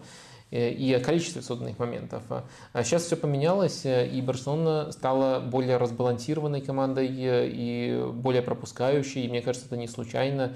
И тут самое очевидное, это просто то изменение, которое случилось в структуре. То есть если в прошлом сезоне Барселона, вот схема Барселоны при владении трансформировалась, ну вот э, примерно э, таким образом. Э, Бальде идет, тут тройка остается, тут вот, допустим, квадрат в центре, то сейчас у Барселоны очень часто нечто подобное наблюдается, только остается два футболиста, тут а вот этот игрок, которым в прошлом году был Кунде, а сейчас стал им Канцелу, он играет в очень свободной роли. Он может быть э, дополнительным игроком в опорной зоне, и тогда такое смещение происходит. Он может быть э, и с таким смещением дополнительным игроком на фланге. Э, он может возникать вообще где-то вот такой промежуточной позиции, сам может становиться восьмеркой. И это означает, что в момент потери у Барселоны просто количество одного игрока меньше. Поэтому я вижу, что ту ситуацию весьма разбалансированной, что эту ситуацию весьма, весьма разбалансированной. Я пока не вижу ситуации, в которой Хави и то, и другое... Это, кстати, интересно, что и там, и там э, есть перекос, и это достаточно резкое изменение. Но я не вижу пока вот именно э, того, чтобы можно сказать, что не, не просто, что Барселона изменилась и стала другой, а что Барселона стала командой другого уровня, более высокого. Тут я таким образом сказать э, не могу. Поэтому ответ на ваш первый вопрос я постарался объяснить, в чем я вижу изменения и почему я не вижу качественного, только стилистическое изменение. Тут мой ответ достаточно четкий. Я пока не вижу другого уровня. Это все тот же уровень, который был в прошлом сезоне. Но, наверное, э, может быть, э, чтобы э, немножко оптимизма добавить в концовочке, наверное, этот стиль, вот нынешний стиль, если его удастся полностью реализовать, у него больше потенциал, чем у прошлогоднего. Поэтому эта идея интересней. Но пока тоже, это в другой манере, но равно тому, что мы видели в прошлом году по качеству футбола. Примерно равно. Такие вещи неизмеримы точно. И второй вопрос перспективы полузащиты Фрэнки Педри Гюндаган. Ну, мне кажется, это ну, явный претендент на то, чтобы быть лучшей полузащитой Барселоны. Вопрос только, кого тут убедить играть разыгрывающего опорника. Мне кажется, по качествам Гюндаган лучше всего подходит но была некоторая информация, что он не горит желанием играть в этой роли. Но если удастся тут э, эти углы сгладить, то да, это потенциально лучшая тройка э, Барселоны в центре поля. Э, ну, наверное, если опасения приводить, то, конечно, немножко разбалансированная тоже в сторону атаки. Наверное, с такими разрушителями, как Ромео, было бы в плане надежности чуть лучше. И, может быть, он в некоторых матчах Хави нужен. А, но в остальном, да, это, это, такой, это, это попытка разместить всех лучших, и это очень интересное трио. Я его перспективы, если удастся особенно без мяча команду сбалансировать с таким трио, оцениваю как захватывающий. Вот, наверное, это самое правильное слово. Даже не хорошие, плохие, а захватывающие. Будет просто еще интереснее смотреть на Барселону. Гави запасной в таком варианте. Феликс запасной для меня. Гави это железный игрок основы. Mm-hmm. Гави с левого фланга, и он создает квадрат но на самом деле боюсь, я... что Феликс не будет запасным. Я, я тоже боюсь, и на самом деле мне все тут нравится, и я думаю, что такой вопрос может просто не возникнуть по ходу сезона, и всегда кого-то будет не хватать, кого-то нужно ротировать, и не будет такого, так, такого отрезка, что Гави играет 10 матчей, ну, одно сочетание играет 10 матчей подряд, а Э, кто-то Гави или Феликс не получает времени. И да, если не симпатии, не симпатиями выбирать, а выбирать, э, а пытаться предсказать, то я бы, наверное, тоже поставил в этой иерархии Феликса выше. А Гави может быть э, как формально запасного, но на деле, я думаю, и Гави не узнает, что он на каком-то этапе был запасным, поскольку всегда нужно будет ротировать и адаптироваться к травмам. Mm-hmm. И это сочетание тоже будет постоянно претерпевать некоторые изменения. Там по ходу обсуждения предыдущего Гави Бадман Бадаев спрашивал, объясните, что не так с Барселона делает с Гави, а то я ничего не знаю. Я, когда это говорил, я имел в виду те истории, когда э, из-за финансовых проблем Гави переводили во вторую команду. Да, я так понимаю, финансово Гави ничего не терял. Э, ну, там как раз с номером это была э, история, когда Гави вынужден был играть под большим номером. Но я просто почему считаю, что это не очень красиво по отношению к своему игроку, потому что это твой воспитанник, твой просто алмаз, которым ты вроде как дорожишь, и публично ты это показываешь, а потом ты его переводишь в команду. И хорошо, если это Гави э, воспринимает адекватно, э, и я так понимаю, он воспринимает это адекватно, ну, типа, родной клуб, все дела со, со, со стороны Гави, да, и не, будет, не качает там права. Но может же быть такое, что это и вызовет у него сомнения, ну, типа, блин, а что за дела? Я играю, я отдаюсь. Тренер говорит, что я в порядке. Все говорят, что я в порядке, но вот не знаю, покупают какого-то игрока, и он даже не играет, но он э, в основной команде, а меня переводят во вторую. Пусть это формально, но даже формально это, ну, это просто чисто вопрос статуса чисто такой эфемерный, но все-таки он может влиять на психологию. Э, мне кажется, там э, скорее даже интереснее была история с э, его отступными, которые долго не могли, насколько я помню, переподписать, передоговориться. И из-за этого, грубо говоря, могла возникнуть такая ситуация, что Гави, сейчас могу ошибаться, гуглите, но либо очень дешево, либо чуть ли не бесплатно мог кидануть Барселону и уйти. Он этого не сделал. Да, это Он тоже. с пониманием отнесся к этой ситуации, что ну, надо еще там подождать, проблемы с э, э, внутренним финансовым контролем Ла Лиги и так далее. Но то, что сама такая ситуация возникает, э, мне кажется, это может, может вызывать некоторые вопросы. Конечно. Ну, вернее, да вы гоните Левандовского, подпишите Гави, любые деньги дайте. Ну, я условно говорю. Но если вы его так цените, ну, это на, на десятилетие вперед человек вам. Ну, я условно, понятно, не надо выгонять Левандовского. Ну, ну найдите деньги. Кажется, Левандовский тоже на десятилетие вперед человек. Может быть. Вернемся к вопросам. А, еще один из Бусти есть. Тимур Сафаров. В тексте на Sports.ru тактический дайджест выходных Слава Палагин рассуждал о том, как Клопп может заменить Робертсона во время травмы. Очевидно, что Цимикас полноценно во всех матчах заменить Роба не сможет и по количеству матчей, и по, количеству, и по качеству игры. Класс Робертсона и Цимикаса все же отличается. Хотелось бы услышать твое мнение относительно возможных вариантов и как отсутствие шотландца может сказаться на игре Ливерпуля в целом. Да, спасибо. Интересный вопрос, который толкает к рассуждениям. Я думаю, что Э, абсолютно точно вы сформулировали, что прямой замены Робертсону просто нету. Мне показалось, что у вас тут зашито это э, между строк в этом вопросе. Э, следовательно, Цимикас это самое близкое, что есть, но тоже не прямая замена. Мне кажется, в данном случае Ливерпуль может э, в некоторой степени спасти тот факт, что у них очень относительно классики Клоповской в последнее время трансформировалась схема розыгрыша. Мы это несколько раз обсуждали и обсуждали там, насколько это подходит Робертсону, но у Ливерпуля, в принципе, вот нам даже менять особо не надо. Сейчас такая популярная, современная в первой стадии схема розыгрыша 3 э, плюс 2. Очень часто э, нечто подобное мы наблюдаем. В некоторых матчах э, Клоп экспериментирует. Там были матчи, где Трент опускался центральным защитником между.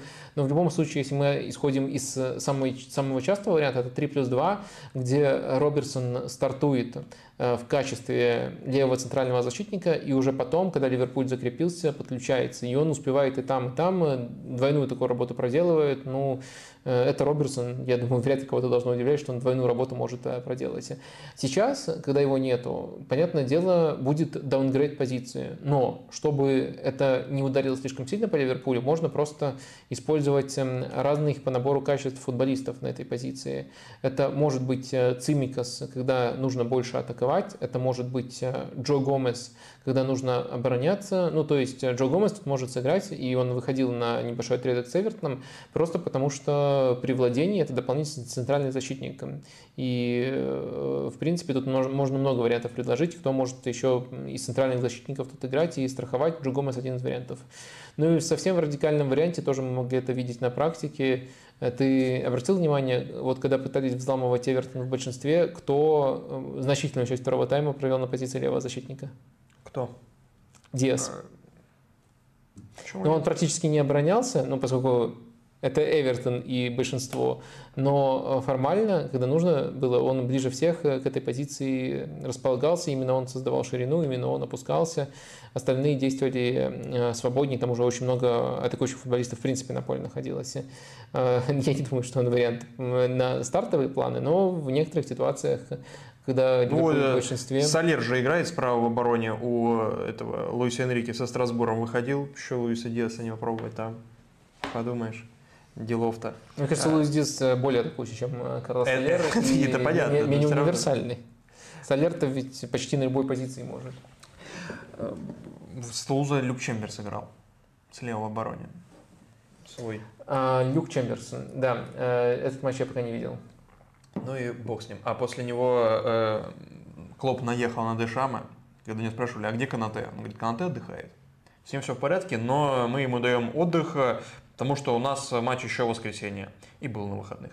А, а вот э, Дидье Дешам говорит, и он так даже сказал, Итак, господин Дешам, именно так мы даем игрокам отдых, а не на 3 минуты, как это делаете вы э, с Канате. Канате сыграл там 90 и 87 минут. Клоп все посчитал э, за сборную. Кстати, раз уже пошел разговор про Ливерпуль, Дарвин Нунис. Каков Дарвин Нунис? Какой красавчик. Да, так э, э, ценить Э, партнеров своих, позволять э, Гравенберху забивать, э, ну это просто фантастика. Ты же про этот эпизод, да? Нет, я, я, я в целом... А ты не видел этот эпизод? Это, я видел этот эпизод. Я видел даже нарезку, когда там в одной части экрана Фернандо Торреса, в другой части экрана Дарвин Нунис. Немножко разным заканчивается, да? Да, немножко разное окончание. Э, ну, да, я думаю, это тоже ну, за, Прикольно, за, половина команды разделилась, пошла одна праздновать гол с Гравенбергом, а другая пошла утешать э, Дарвина. Он просто был невероятно разочарован в этот момент. Он прекрасно играет, он сейчас просто феноменально играет. Э, очень, очень, очень радостно за него. Так, вопрос... Кстати, ты знаешь, да. что если мы посмотрим сейчас на гол плюс пас на 90 минут в АПЛ, Дарвин уделывает этого вашего Эрлинга Холланда. Он в прошлом году был в топ-2, а большую часть сезона был на первом месте по а, вкладу в атакующие действия Дарвин Нунес. Это, это, это правда, но сейчас даже вот по банальной статистике он вот но просто это не по совсем банально. Гол плюс пас. Подожди, на 90 минут. По гол плюс пас не уделывает. А сколько, сколько матч в футболе длится? Подожди, ну ты говоришь по банальной статистике. Банальная статистика это гол плюс пас, а гол плюс пас на 90 минут это уже не такая банальная. И это, по ней не уделывает. Не банальная. По ладно, ней не уделает по ладно, гол плюс ладно. пас. Не банальная статистика, отлично. Конечно. Очень глубокая, продвинутая. Нет, нет, не продвинутая, не надо передергивать. Вот ты любишь, да? Вот это вот Кинеман. Э, Кинемана. Кинеман это твой кумир, мой Канеман. Да, Канеман начитался, а сам не, слушаешь его. Так, вопросы из пусть закончились, но есть еще один вопрос в Может, я просто про Ливерпуль. читал, чтобы другими манипулировать. Ну, вероятнее всего, именно так и есть, да. Для этого все это и было. Так, вопрос э, про Ливерпуль из э, Телеграма. R3M1. Как-то по-другому надо читать, но я именно так это сделал. Вопрос про Салаха. Наверное, не очевидно, но как вам то, что слабое место Салаха, его дриблинг? В АПЛ за 7 лет у Салаха только 3 сезона с успешностью дриблинга в 50%, да и за игру в среднем всего 3,5 попытки дриблинга. В этом сезоне еще хуже все. При этом это вингер экстра-класса, возможно, топ-5 вингер мира. Очень жду ответ. А, ну, э, это действительно интересное наблюдение, но его можно еще углубить. Если вы тоже откроете страничку Салахова в Берефе и посмотрите и на динамику, и на э, побочные показатели, и на его общую эффективность как э, флангового игрока.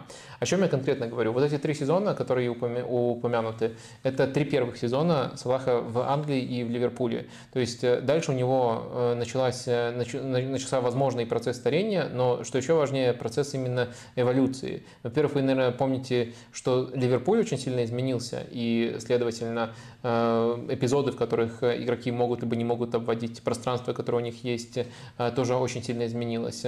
Ну и, во-вторых, просто Салах, наверное, из-за возраста, он, ему уже за 30, тоже свою манеру постепенно вынужден был трансформировать. Э, поэтому тут важно учитывать вот именно эту динамику. А в сезоны, которые которые удачные у Салаха, там процент обводок был прямо на хорошем уровне, на сопоставимом там с Неймаром, наверное, чуть пониже, чем у Месси и Азара, но на вполне достойном, э, вот в эти три сезона было, потом, потом случился спад, ну и что интересно, когда случился спад, он и дриблинг как оружие стал использовать намного реже, просто потому что Ливерпуль э, стал меньше пространства получать, а Салах стал намного более вариативным, Салах стал более креативным, э, более вовлеченным в другие приемы, в комбинации, и менее индивидуальным игроком, как, как э, мне кажется. Это все прямо командная эволюция, индивидуальная эволюция, э, это все связанные вещи. И восторгаться тут нужно в первую очередь э, тем, что Салах не утратил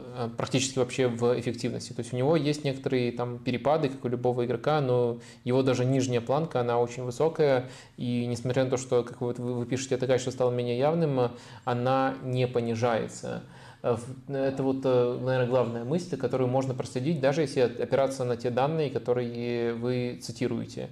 А также можно еще немножко э, уйти в другую сторону, которая касается не только Салаха, а в целом немножко таких философских рассуждений о статистике и ее типах. Дриблинг – это на самом деле в этом отношении такой, с одной стороны, вроде как всем понятный показатель, с другой стороны, достаточно спорный показатель, потому что очень разные вещи, которые, если мы рассматриваем дриблинг, смешиваются в одно. То есть э, есть у нас э, просто пробросы на скорости, которые засчитываются как дриблинг. Они требуют именно резкости, стартового ускорения, и э, этим может заниматься игрок даже без какой-то выдающейся техники. Дальше у нас есть дриблинг на ограниченном пространстве когда ты оказываешься в окружении трех э, футболистов, э, и на самом деле тут тебе могут даже обводку не засчитать, ты можешь удержать мяч, избавиться от него, и ты вроде как показал качества те же, которые нужны для дриблинга, или даже более явные для дриблинга, э, но тебе ничего не засчитано. Также ты можешь в аналогичной ситуации оказаться, обыграть и получить всю ту же обводку, которую можно заработать просто за счет того, что ты прокидываешь э, вперед. Э, также нужно понимать разницу между э, тем, как футболисты обыгрывают в изоляции и как обыгрывают либо не обыгрывают с подстраховкой. А, у команды есть пространство, у команды нет пространства. То есть э, есть куча нюансов, которые, как, как мне кажется, ну, как минимум на три разных категории, три разных вида дриблингов, э, надеюсь, это не слишком коряво звучит, э, три разных типа обводок, так правильно будет сказать, можно разделить как минимум на три. А это все мешается в одну категорию. И, следовательно, успешность и неуспешность, она тоже смешивается. И ты можешь быть в одном типе эпизодов топчиком, все еще, даже сейчас, а, но недополучать статистику успешности и все такое. В другом типе эпизодов, э, либо наоборот за счет другого типа эпизодов можешь набивать все цифры. Так что мне кажется, все-таки для того, чтобы дриблинг э, вот э, просто в таком статистическом значении нам давал больше контекста, его нужно делить на подкатегории. Пока этим не занимаются, это труднее, чем кажется. И сейчас уже на самом деле могут быть разночтения, что засчитывать как обводку, а что не засчитывать как обводку. Но э, все-таки, когда мы начинаем этот показатель анализировать в любого РК, нужно понимать, э, что он нам рассказывает, а чего он нам рассказать не может. И он может э, общую цифру нам рассказать, но он может нам не досказать очень многое о нюансах, от того, какой именно тип дриблинга дриблинга использует футболист. Грубо говоря, вот совсем на самый примитивный уровень возвращаясь, он обводит за счет техники, либо он обводит за счет скорости. И это же ведь очень разные вещи. Но если не разделять, э, и я так понимаю, FBRF не разделяет, то э, проценты Салаха, они сопоставимы с лучшими дриблерами в пятерке ведущих чемпионатов. То есть в прошлом году э, больше всего обводок по количеству и по-моему, даже по успешным отводкам, по количеству точно, Мбаппе и Венисиус. Их э, процент успешности 30, меньше 38, 37 с копейками. У Салаха э, такой же, 37-38. Да, у него гораздо меньше попыток, там чуть ли не в три раза меньше. У них там было по 9 штук за матч в среднем, у него там э, было что-то в районе 4 до этого сезона у Салаха в районе 50%, один из тех как раз трех сезонов, которые здесь упоминается в вопросе. У Мбаппе тоже в районе 50, у Венисиуса те же самые около 40%. Да, они делают больше, но э, успешность это типа 35%, 39% это не очень как будто мало относительно даже э, лучших э, в этом показателе. Ну, если брать вот это сравнение какое-то. А, так, и вопросик еще один есть по Салаху, который нас подведет к следующей рубрике.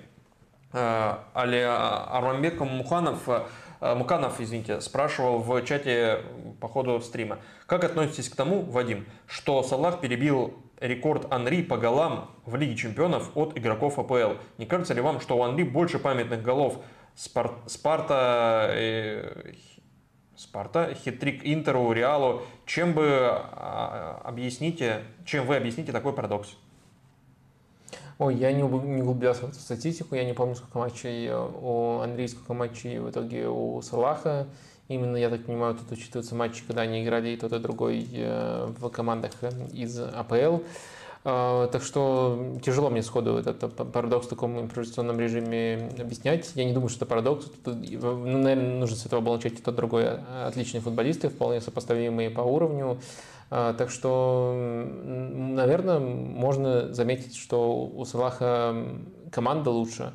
Э, Все-таки, если брать средний уровень Ливерпуля в Лиге чемпионов при Салахе, и если взять средний уровень Арсенала в Лиге чемпионов э, при Анри, то я думаю, Ливерпуль выиграет. Но в целом э, для меня это просто не является каким, как, каким-либо прямо вот шоком-шоком, что это нужно прямо объяснять. Это все-таки не какой-то Вильфред Заха обошел Анри. Заха тоже для, для маленьких клубов крутой персонаж, но это не уровень Анри Салаха. Э, но Салах и Анри это сопоставимые величины. В целом 0,55, 0,45 э, в пользу Салаха по деленной на матче. Но это голы не только за Арсенал у Анри, и у Салаха не только за Ливерпуль, потому что он играл уже еще и там за Базель, за э, Рому выходил, естественно. А, можешь открыть еще раз эту табличку? Так, я не успел закрыть. Отмотай на 20 место, пожалуйста. Это, это, это еще не обновленное, кстати. А, на, на 20 место а, отмотай. Ну, я вижу, но он уже выше. Это еще не обновленное. А, обновленное, я видел он на этом месте в, э, в эту неделю. А, да, все, 20 да? Да. И чего? Эрлин Холланд, бомбардиры, это таблица бомбардиры Лиги Чемпионов да. за всю историю. Эрлин Холланд уже 20-й. И в этом сезоне он уже, наверное, обойдет Серхио Гуэра, который находится на 19 месте. Вот это И вот меня... обойдет Салаха, может быть. уже Салаха, прикинь, обойдет сейчас. И может, этот Салаха. рекорд будет самым коротким рекордом в истории рекордов. Просто Просто вот это вот меня действительно шокирует. Не то, что Эрлин Холланд... Он единственный из двадцатки, у кого больше гола за матч. Да, тут шокирует не то, что Эрлинг Холланд несопоставим с остальными, а с тем, насколько он быстрее по ритму движется, чем абсолютно все остальные. Ну вот просто это э, космос. Ну или просто пенки Манчестер Сити ставят левые, как обычно. Но просто это надо было ссылку. В, в этом туре была пенка. Не мог В пользу Манчестер Сити. Не мог. Э, да. А ты сдуваешь пенку? Пенку? Да. А сду, сдуваешь это... Ты не пьешь пиво, да? А, я, я, я подумал, что это пенка для ванны. Я думаю, зачем ее сдувать? Так, давай перейдем к рубрике вечных тем. Э, здесь тема грустная, хотя, как посмотреть, была большая насыщенная жизнь. Бобби Чарльзон не стала на э, прошлой неделе уже, получается. Э, уже, но после нашего А вот мерзким болельщикам Манчестер Сити было очень даже весело. За что их оштрафовали по делам? Да, но я почему не совсем грустно, то что ну, в таких ситуациях, когда такого провожают, как, как будто не всегда даже, ну, понятное дело, с грустинкой, но не всегда даже минуту молчания, а минуту аплодисментов перед матчем. И в этот раз так было, и, вероятно, будет э, на ближайшем туре АПЛ, ну, уже объявили, что будет там еще церемония, потому что это случилось в прошлую субботу и там, по ходу дня, я так понимаю. Э, так, и 86 лет было Бобби Чартону. Это повод э, поговорить, наверное, немножко о нем и вообще о таких былинных персонажах, о том, как э, их оценивать сейчас, как рассуждать о об их игре, как сравнивать их с теми, кто играет сейчас или играл позже, но тоже уже закончил на которых, э, для которых, э, до которых больше мы можем дотянуться с точки зрения там, э, трансляций и там, данных каких-то.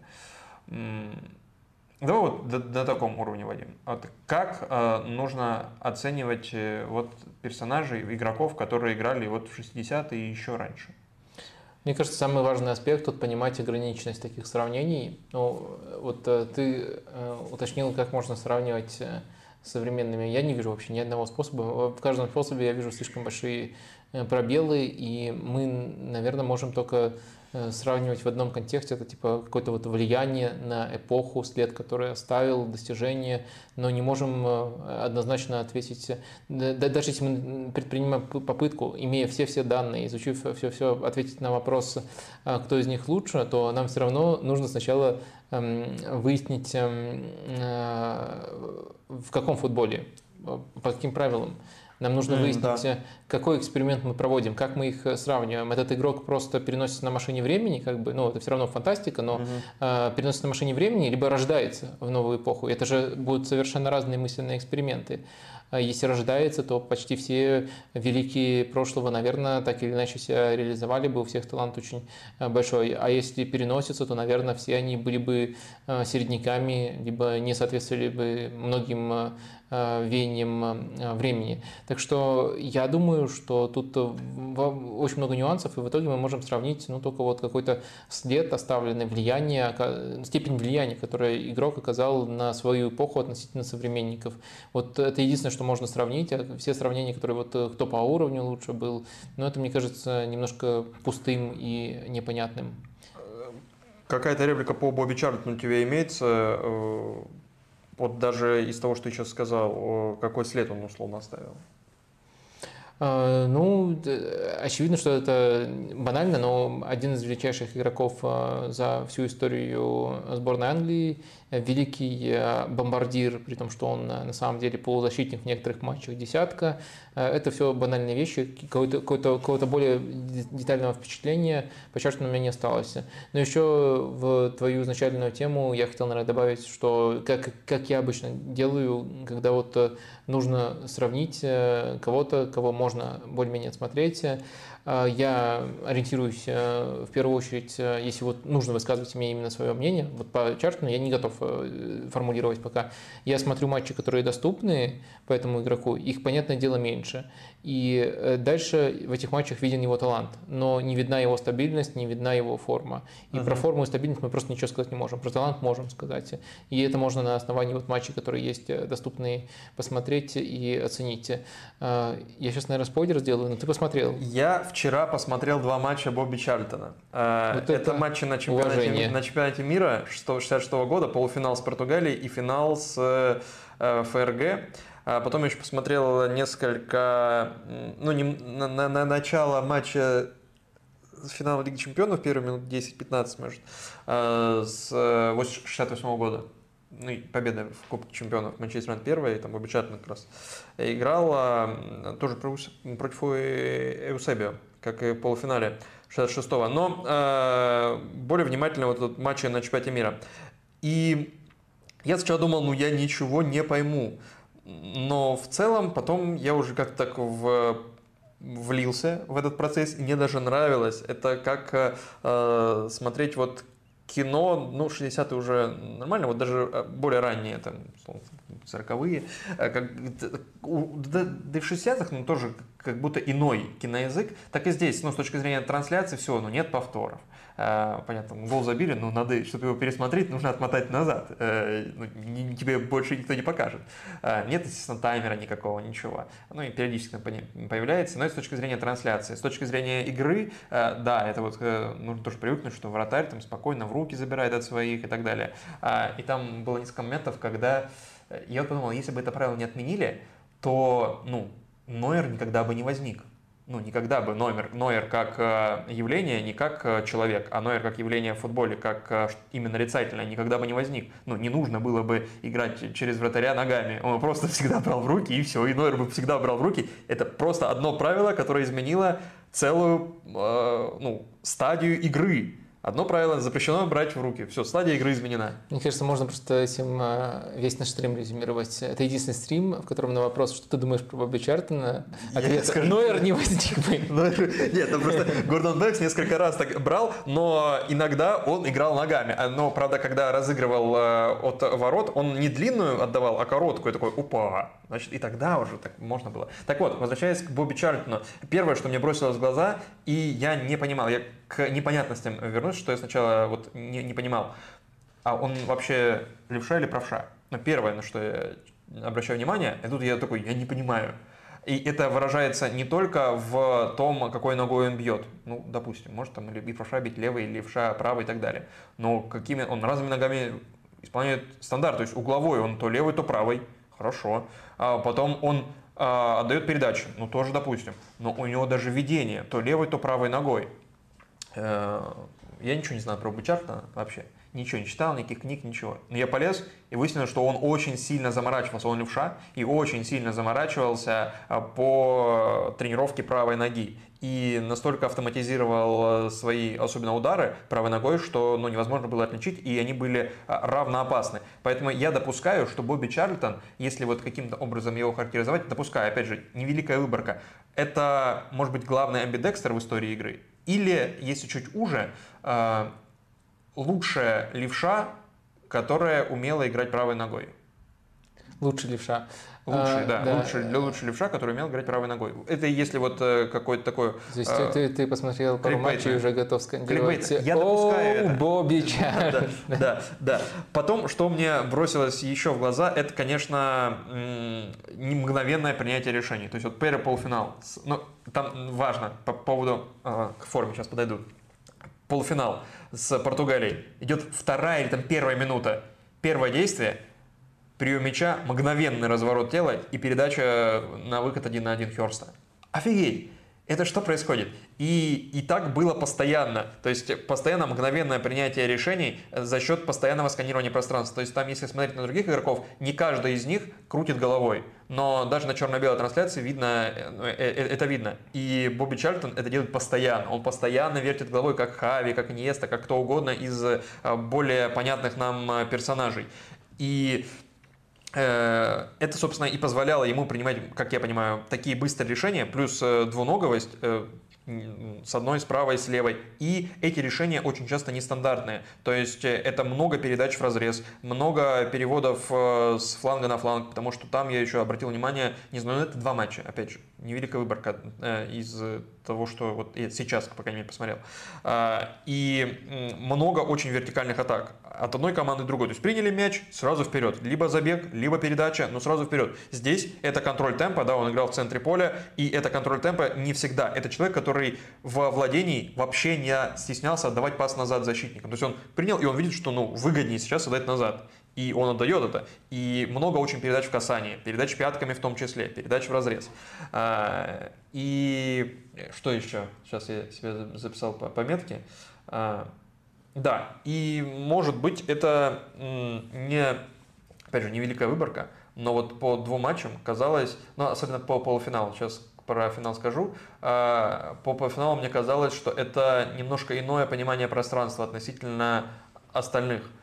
И вот если каким-то образом оценивать таких былинных персонажей, как я охарактеризовал, то это сравнивать с теми же, кто был на поле в этот момент времени, ну или с теми, кто был в эту, в, в эту же эпоху. И понимание пространства просто по движению, когда он без мяча, как он движется, как он э, не спешит, насколько он э, спокоен и как он управляет э, партнерами. То есть я не, не заметил, чтобы кто-то из португальцев так делал, но в Англии, в составе сборной Англии было два человека, которые именно так и поступали. Это Бобби Чарльтон и Бобби Мур, которые указывали своим партнерам, куда двигаться. С мячом они находятся без мяча, неважно, они подсказывали своим партнерам постоянно, куда двигаться. Кстати, Бобби Мур в том матче играл как Джон Стоунс практически. Он просто в опорную зону поднимался, и там все время был, когда мяч у них, когда нет, опускался. Он там не составил, заменялись, но, э, как, как правило, Бобби Мур играл гораздо выше. Э, понятно, это тоже разные эпохи, разные амплуа и так далее. А вот касательно финала, финал э, с точки зрения полуфинального матча, где он там дубль сделал, он даже без дубля был фантастический. Финал, наверное, можно сказать, даже провальный с точки, с точки зрения как раз-таки Бобби Чарльтона из его величины как ее принято считать, опять же. И вот это, наверное, говорит о недостаточной выборке. И вот все то, что я сказал сейчас, оно должно подвергаться сомнению, безусловно. А, просто потому, что недостаточно много я видел его игры. Потому что даже вот на дистанции двух матчей, а, ну, раз, э, серьезная разница. Да, в финале там против него в центре играл Бекенбауэр, может быть, это, конечно, влияло. Э, но даже там, ну, ну, там тоже были моменты вот такого э, волшебства, и ты думаешь, ну, блин, ну, он отличается, он отличается от остальных. И это, это бросалось в глаза. Не все получается вот в финале, но оно все равно отличается по там, движению, по э, решениям, которые он принимает. Там, да, передача не, не проходит, но вот решение, которое он принимает, такой, а, ясно. И вот последнее, спрошу у тебя, когда ты когда я спрашивал, ну, как по описанию Джуд Беллингем.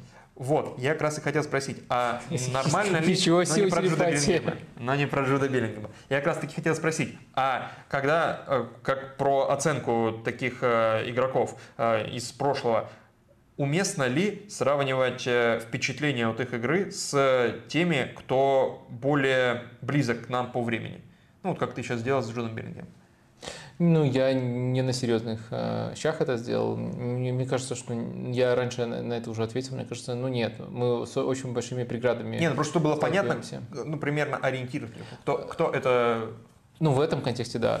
я, есть, я как раз так и думал. И ну, у меня была немножко более э, экстравагантная версия. Ну, Хотя ну, Джуд Биллинги, мне кажется, близок к этой версии и, тоже. И, именно для доступности. Для доступности ну, да, да, да. чтобы образ, образ в да, для образа. Но вот э, в спорах лучше-хуже, я думаю, это уже неуместно. Для образа, да, Да, конечно. для хуже-хуже, да. да, лучше-хуже нет. Но для образа у меня возник другой, более экстравагантный.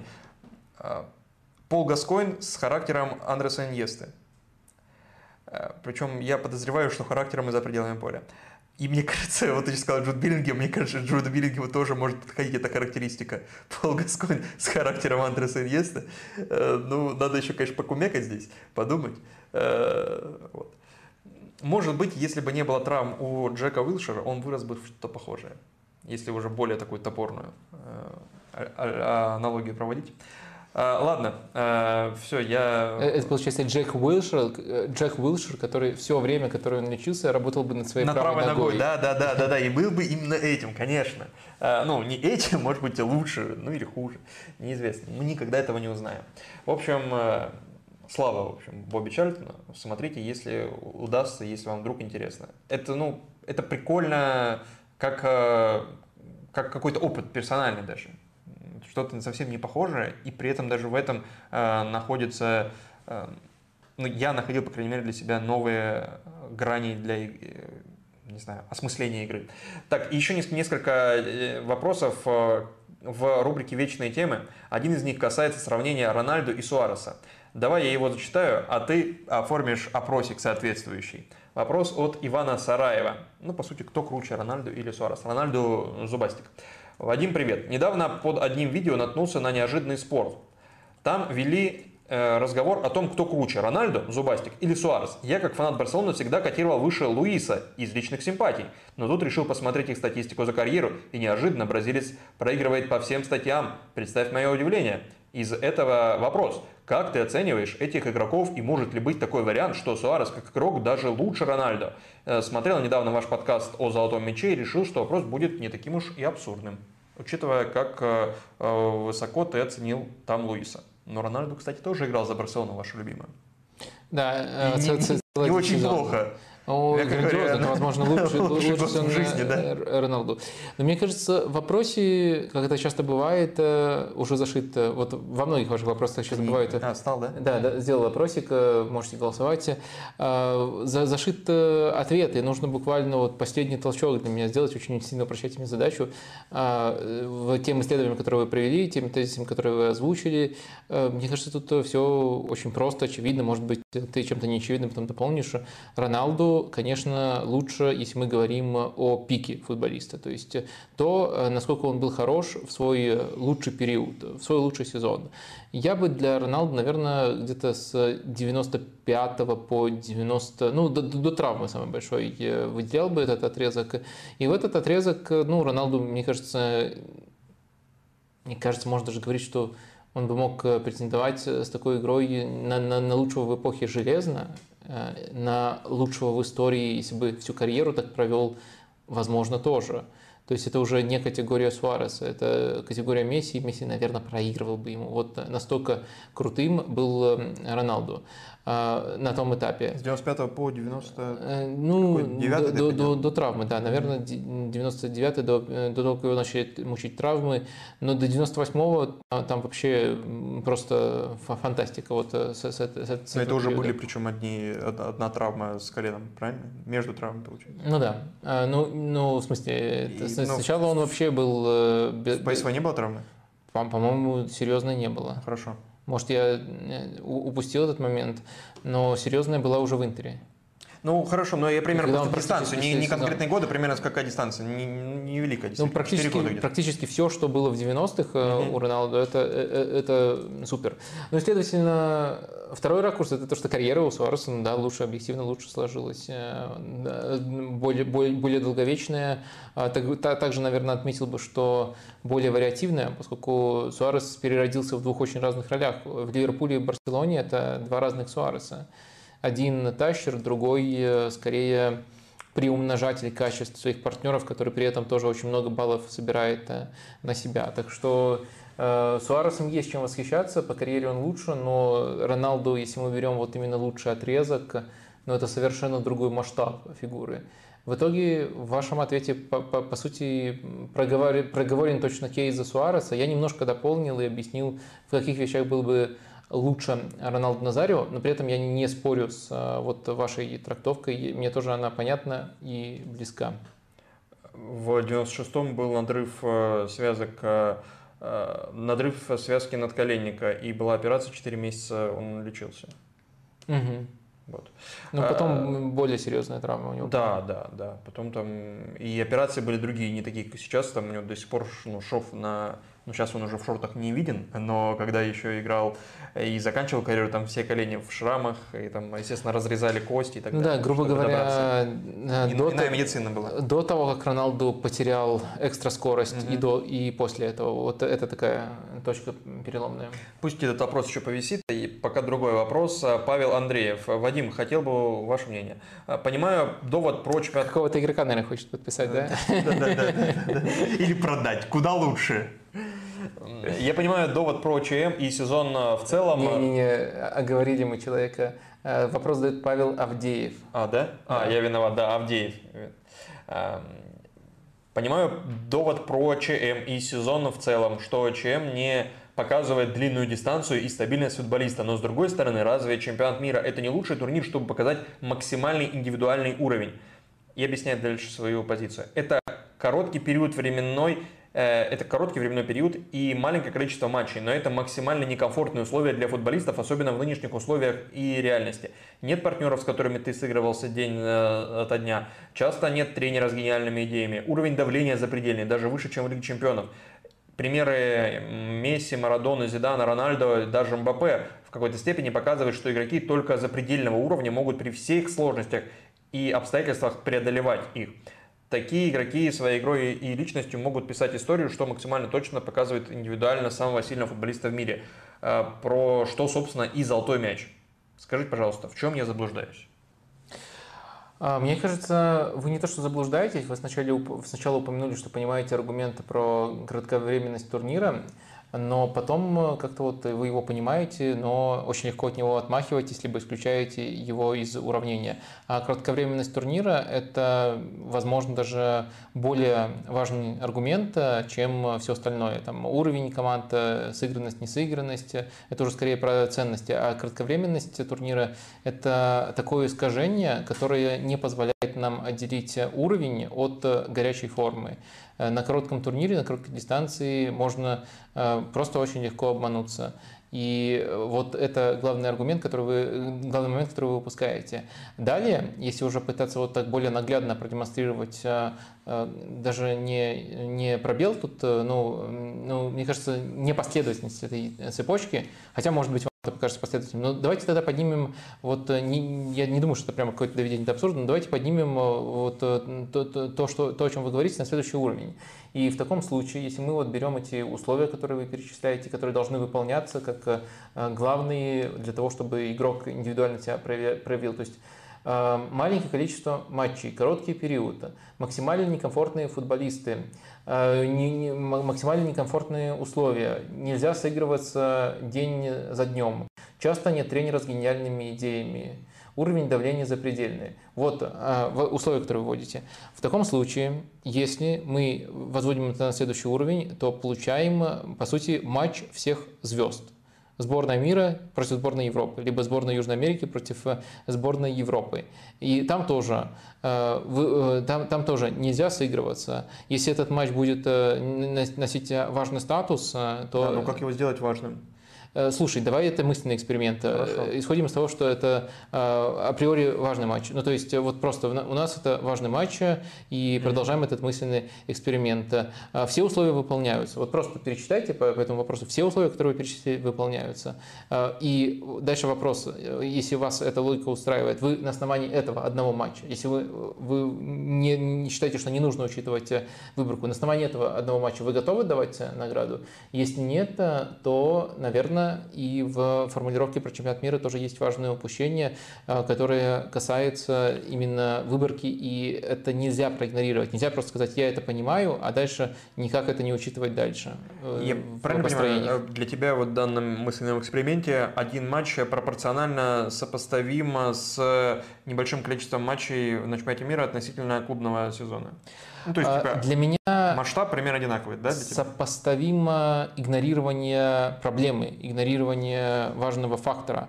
И когда мы по чемпионату мира пытаемся оценивать, это игнорирование э, фактора дистанции. И когда мы по одному матчу пытаемся оценивать, это э, ну, еще более вопиющее, но проявление тоже, той, той же самой проблемы. Поэтому я решил, э, как сказал, возвести, вывести на следующий уровень. Вот, вот так, такая тут мысль.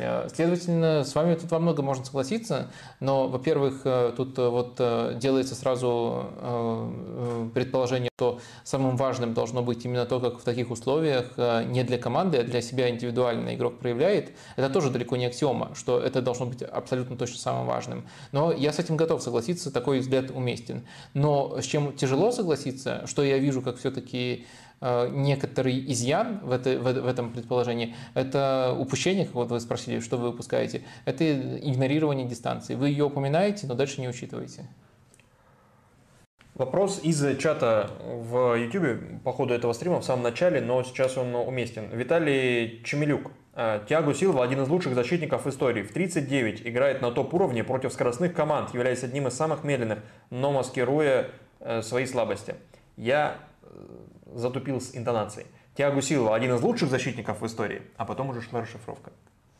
А, Поэтому, собственно, это в рубрике «Вечное» я предлагаю тебе. Ух, э, надо подумать, э, вот такой глубокий ответ. Э, ну, мне кажется, если придираться, вот мы уже в режиме придирок, из него не выйдем. Это та же самая то, э, сам факт, то, что Тиаго Силва играет на высочайшем уровне в очень-очень э, почтенном возрасте для футболиста, он, это еще факт сам по себе он не делает. Вы как бы все перечисляете вот из категории «он в таком возрасте играет так здорово», но это автоматически не делает его одним из лучших в истории. Для того, чтобы быть одним из лучших в истории, нужно в свои лучшие годы играть как один из лучших в истории. А это мы скорее говорим о долговечности. Вот Данте тоже очень долговечный а играет. Сар тоже. Как будто даже в старости был покруче, чем свои, условно, вот, которые Да. принято считать. То есть э, важно не обманываться этим. И э, я точно считаю, что Тиаго Силва один из лучших э, защитников э, эпохи. Но из-за того, что он э, так долго себя поддерживает э, в тонусе и маскирует слабости, и он точно мне симпатичный, очень умный центральный защитник э, со всеми качествами, э, это из этого не может следовать автоматический вывод, что он э, только поэтому, э, что он, э, во- во-первых, из этого не может быть автоматический вывод, что в 25 он был э, в три раза лучше, чем сейчас, э, и был просто полубогом. А во-вторых, это, из этого не может следовать э, вывод о том, что он именно лучший. Долговечный, да. Лучший, наверное, один из в И- своем поколении. И вопрос от э, Андрея Рюдюка. Как уйти от схем а-ля Гвардиола? Ну, не в оборонительный же футбол переходить. Была же Франция 98 года без определенного стиля. Или с определенным. Я не совсем понял вопрос. Э, Ну вот, э, Что такое схема а Гвардиола? ну то, что я описывал. Владение 3-2 в начальной стадии, пятерка атакующая, все каналы заполнены, а, много передач, э, получается, горизонтальных. Ну, есть альтернативы. И при этом... Так, Сейчас, сейчас, сейчас предлагают альтернативы реляционный футбол. Можете даже найти в нашем стриме, мы это обсуждали, что такое реляционный футбол, кого относить, кого не относить. Ну, Анчелотти представитель такого течения очень яркий, Зидан тоже представитель этого течения, Э, Денис, не ты, а Фернандо Денис, тренер бразильский, точно туда, э, точно туда относится и еще очень активно промутирует именно само понятие реляционный футбол, антипозиционный футбол он его называет. Как раз таки вот, э, если Гвардиола это позиционный, то есть человек, который просто себя называет антипозиционный футбол. Есть, кроме этого, вообще стиль, который э, отказывается от мяча, антифутбол. Ну ладно, не знаю, кто-то может по-другому назовет. Э, Но в целом я просто думаю, что тут еще важно, что подразумевается под э, фу- футболом, под схемой Олега Гвардиола. Мне кажется, еще, может быть, я додумываю, Ну, под стилем, ну хорошо. мы- но это как-то тоже с раздражением будто сказано. э, схе- Схема Олега Гвардиола. Но ведь в этом же, очень, в этом же направлении очень много всего, и это, и это разные вещи, разные стили можно, разный футбол можно выстроить Мгм. используя эти инструменты. Это примерно как э, спросить, э, как нам уйти от эм, айфонов, но ведь люди для разных э, вещей используют. Нет, там-то проще, там-то есть альтернативы И очевидные. там есть альтернативы, и тут есть альтернативы. А, ну тут очевидные. типа оборонительно предлагается, да? Да, и тут есть, э, оборони- и тут есть Ну, альтернативы. там более очевидные оборонительные альтернативы, так скажем. Э, И причем они, ну да, да, это хорошо. Э, Так, последняя рубрика. Это последние темы на сегодня. Некие рекомендации медийные, не медийные, которые э, цепанули и особенно тебя, Вадим. Гарри О'Нил пришел на Monday Night Football в прошлый понедельник. Вадим смотрел записи. Был свой стрим в тот момент. Но, посмотрев, вдохновился и перевел. Так?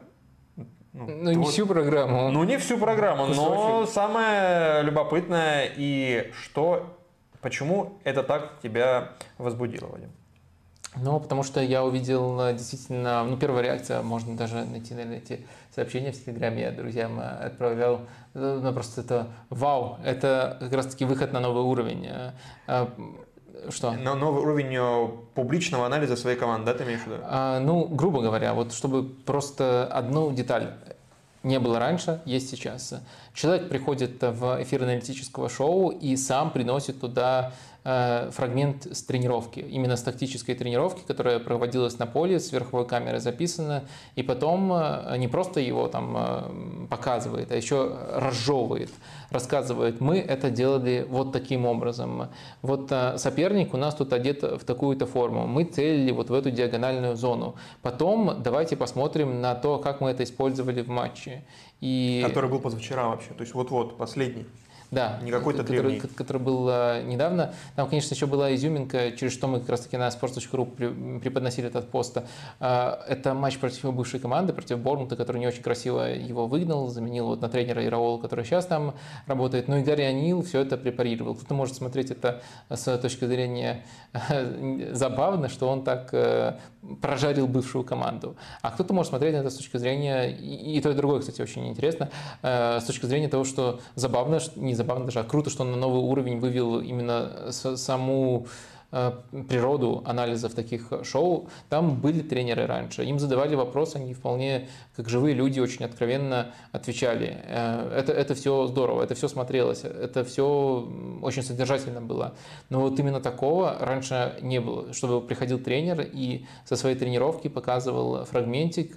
И это, это правда еще очень впечатляет, потому что если ты э, вот не просто, не, не просто как бы смотришь в фоновом режиме, а именно всматриваешься. Это еще, помимо всего прочего, очень э, точный, точный подбор эпизодов. То есть э, действительно в матче, ну, э, если не до сантиметров, то до метров удалось повторить то, что он заложил. И соперник э, повелся э, в его ловушку, и его команда это исполнила, и он вот это проговорил не просто, как вот посмотрите, мы это собирались сделать, мы это хорошо сделали, а он проговорил, мы вот именно таким образом обучаем команду этого. Вот если вам нужна деталь, у него, например, был интересный аспект в целевой зоне, которую он хотел вскрывать, он нарядил команду дублеров, которые изображали изображала соперника немножко в другую форму. Там все носили, угу. 8 футболистов, получается, носили э, оранжевую манишку, а этим дали желтую манишку. То вот с этим, этим мы манипулируем, у них желтая манишка. И вот э, с помощью этих манишек мы объясняем футболистам на тренировках,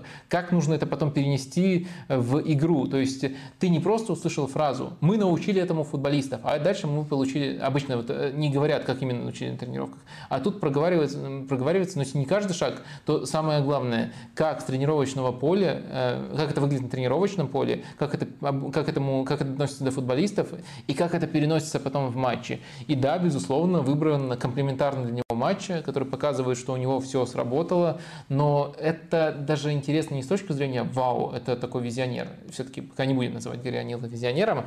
А, это интересно именно с точки зрения того, посмотрите, как поэтапно готовится э, команда АПЛ к своему сопернику. И вот, может быть, многим людям просто вот э, сам факт этого может быть э, интересен. Сколько вещей вот реально доходит с тренировочного поля на э, футбольное поле, потому что часто встречаешься с критикой, что а, да, ну, это же это же просто там разобрались, это же это очевидно, просто по ходу там скоординировались. И футбол, кстати, прекрасен тем, что может играть неплохо и команда, которая по ходу разбирается, и команда, которая вот так запрограммирована. И я бы не, не, как бы не отмахивался ни от того и от другого. То есть ты действительно можешь распознавать запрограммированные вещи, особенно если они так часто повторяются в матчах. Но в то же время иногда это импровизация. Так что я думаю, это очень интересно именно как такой кейс именно вот э, как команда готовится к сопернику, что она, в каком порядке она это делает, как она переносит это на поле. Очевидно, что твои симпатии завоевал Гарри О'Нил. Он поднялся в иерархии тренеров для тебя после этого выступления? Ну, теперь смотришь на него и на его команды, или будешь ли смотреть уже с большим уважением? Э, слушай, э, с одной стороны, он еще поднялся немножко непосредственно в самом матче. Мне же было интересно посмотреть, э, я, я видел этот матч до МНФ, и мне было интересно посмотреть за за тем, как Вулс действовал с мячом. И я бы сказал, что еще, помимо, помимо прочего, это очень удачный матч Вулс выбран именно с точки зрения действий с мячом. Помнишь, мы хвалили с первого тура Гарри Анила за то, как он готовится к соперникам с точки зрения обороны. Mm-hmm. Там с Манчестер Юнайтед у них был удачный матч. Э, и это я как бы и раньше отмечал. Но мне казалось, что действий с мячом э, ему не хватало таких продуманных. А тут он объясняет, как он учил команду именно с мячом играть и проходить через конкретную зону давления соперника. С одной стороны, то есть это уже плюсик ему в карму. Но ведь это плюсик не только с программы, это плюсик, который я сначала увидел, что посмотрел, там у них 66% э, владения, очень все неплохо с точки зрения взаимодействий, а вот это не в каждом матче есть. Так что э, мне кажется, что плюсиком в карму в первую очередь стал сам матч Горянилу. А вот аттракцион после матча это, это интересно, но интересно даже не с точки зрения Горянила. Горянил тут, ну, неправильно говорить актер, который играет эту разъяснительную роль, но это просто тренер АПЛ. Вот можно даже так его назвать. Тренер клуба АПЛ, который рассказывает, как устроен внутряк у него. А, но а все-таки оценивать тренеров я э, считаю нужным по одной планке, непосредственно по матчам. И Горянил провел хороший матч. Но это было понятно и до МНФ. Вопрос э, немножко в сторону, но тоже в таком аналитическом ключе, это нестандартный. Э, Джвер спрашивал у тебя в Телеграме, Смотря на одну из игр АПЛ, увидел, как ассистент активно смотрит через планшет что-то, а тренер на бровке. Почему главные тренеры также не смотрят игру через экран? На бровке молодым тренерам, особенно без опыта игры в большом футболе, очень трудно рассмотреть и анализировать игру. Тот же Гарри э, Невилл говорил про это в Валенсии. Кстати, тогда работа неудачна. Через экран э, у тебя и удобный обзор на всех игроков, и можно следить за статистикой, и какие-то нововведения можно придумать. Я не говорю про полную смену, но частично в некоторых играх, где экспериментируют составом, довольно неплохая идея. Ну, за такие вопросы мы и любим э, стрим. Интересное предложение. Мышление наше любимое outside the box, то есть э, вне очевидных рамок. И да, наверное, просто неизбежно э, частью ответа на этот вопрос станет то, что футбол достаточно консервативная штука. Тут не все любят пробовать крайне новые штуки. Кто-то из тренеров себя там тешит тем, что может докричаться до футболистов с этой позиции, ему удобнее делать. Кто-то так просто привык делать, это часть ритуала. Но пробовать то, что вы предлагаете, предлагаете, это вполне логично. Можно спорить о деталях. Вот, например, для меня далеко не очевидно, что с точки зрения обзора лучше не а, одна из э, верховых э, трибун, а именно, именно телекартинка. Э, может быть, если говорить о особых камерах, то тогда, да, камера может быть лучше. Но в любом случае тут можно спорить о нюансах, но в целом само предложение, само даже сам вопрос почему тренеры так упорно, ну большинство из них, там все-таки были попытки отходить у некоторых, но все еще 99% тренеров э, смотрят с э, своего места на скамейке, а не с трибуны, допустим, подсказывая ассистенту, который находится у скамейки. Это вполне разумный вопрос, и мне кажется, тут есть просто элемент консервативности. А так можно, можно за счет этого экспериментировать, прибавлять и все такое. Давай итоги опроса подведем и потом к чатику обратимся в последний раз за сегодня. Давай итоги вопроса подведем. Кто круче? Роналдо Назарио, 59% про него, за него проголосовало. За Луиса Суареса проголосовал 41%. Роналдо Назарио побеждает. Невеликий разрыв. Плотненько. Ну да, и самое интересное, что мы потом, мы же сами с этого вопроса соскочили. Мы как бы сказали, у одного лучше карьера, а у другого лучше пик. Поэтому, да, просто тяжело отвечать. Это вопрос скорее даже больше про что вы больше цените, а не про то, кто круче. Но иногда мы такие упрощения любим. Надеюсь, э, вы не сильно этому разочаровываетесь. В разнобой вопросы. Винченцо Россияна. Вадим, интересует мнение ваше относительно Элмаса из Наполи. Игрок полезный, но всегда на вторых ролях. Чего не хватает э, для игры в стартовом составе и пора ли ему менять команду?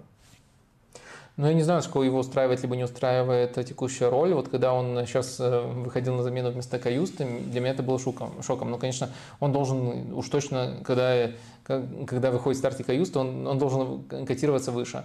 Но в то же время, если мы сравним основную тройку э, Лобот, Казининский и Замбон Гиса, то ну, непонятно, кого он в центре может вытеснить.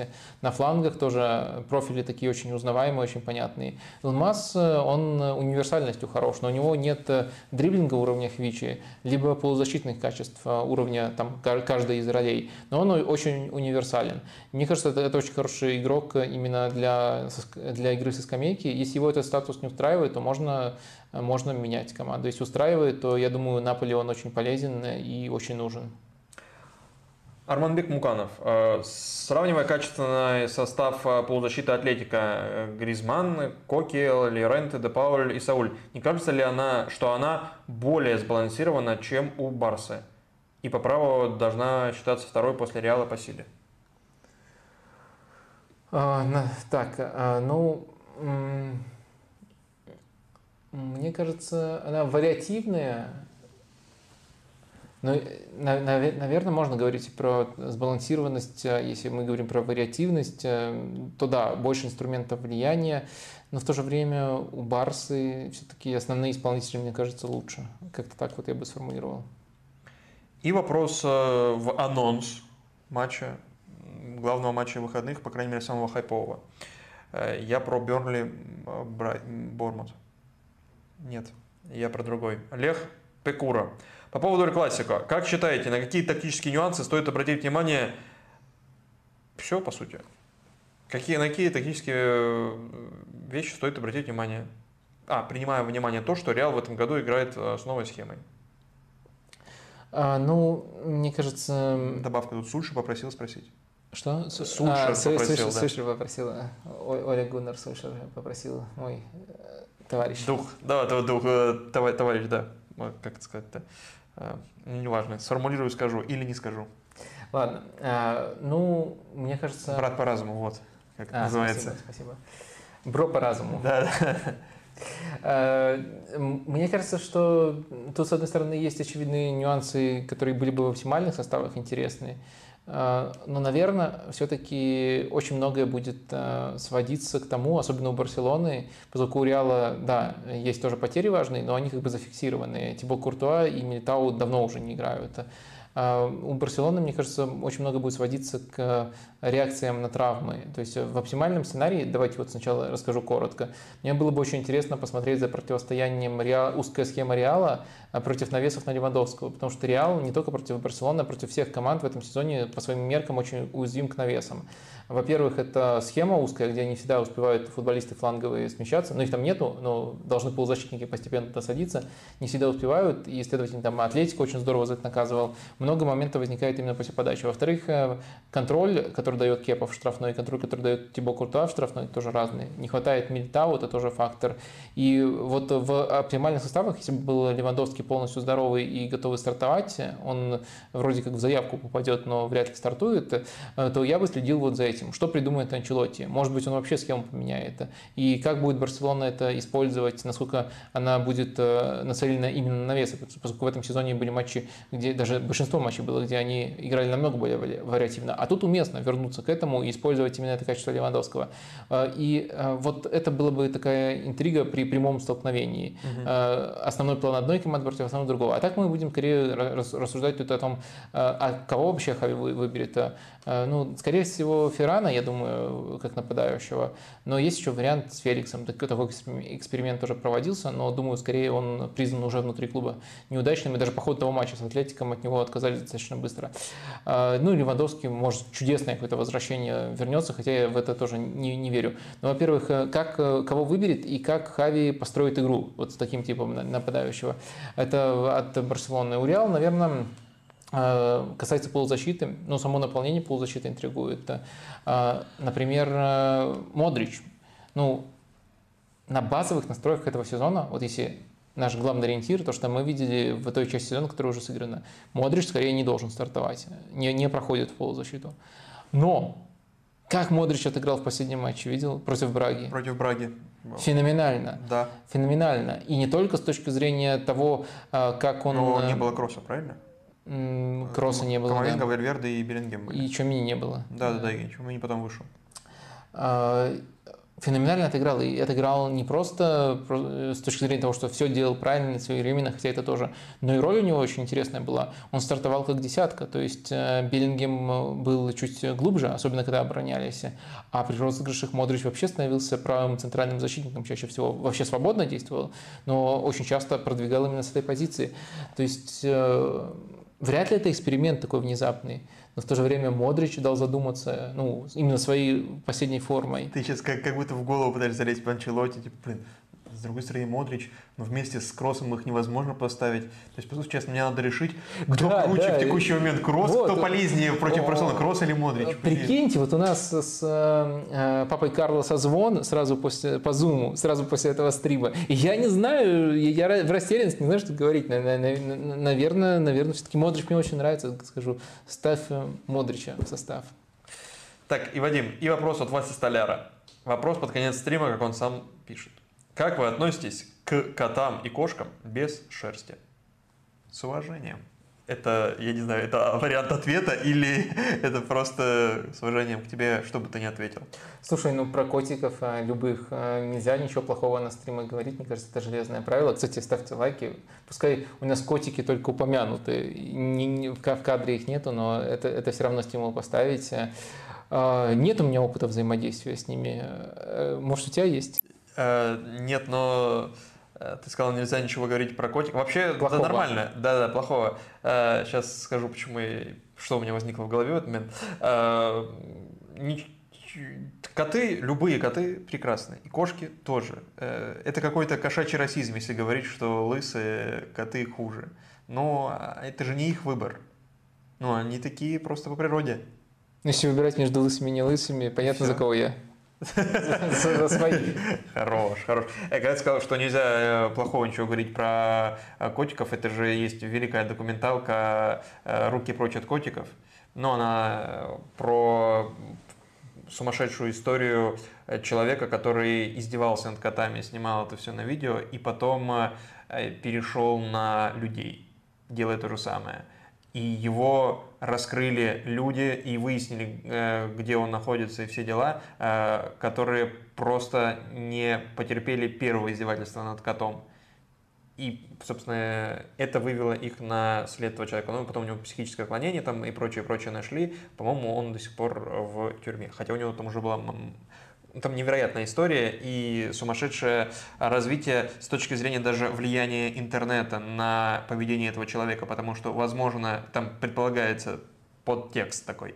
А, возможно, на людей он бы не перешел, если бы не начали расследовать э, расследователи и не начали его искать. Но так как он уже почувствовал внимание к себе, то он такой, ага, я буду этим пользоваться, и, э, ну, некое психическое отклонение я буду этим пользоваться, и, ну, котов уже мало. Теперь моя аудитория, та, которая меня ненавидит, она требует большего, и я им дам больше. И вот это все привело к уголовным делам и так далее. Но э, одна из очень популярных документалок э, не свежая. Ужас. Да, ужас. Давай чем-то позитивным закончим.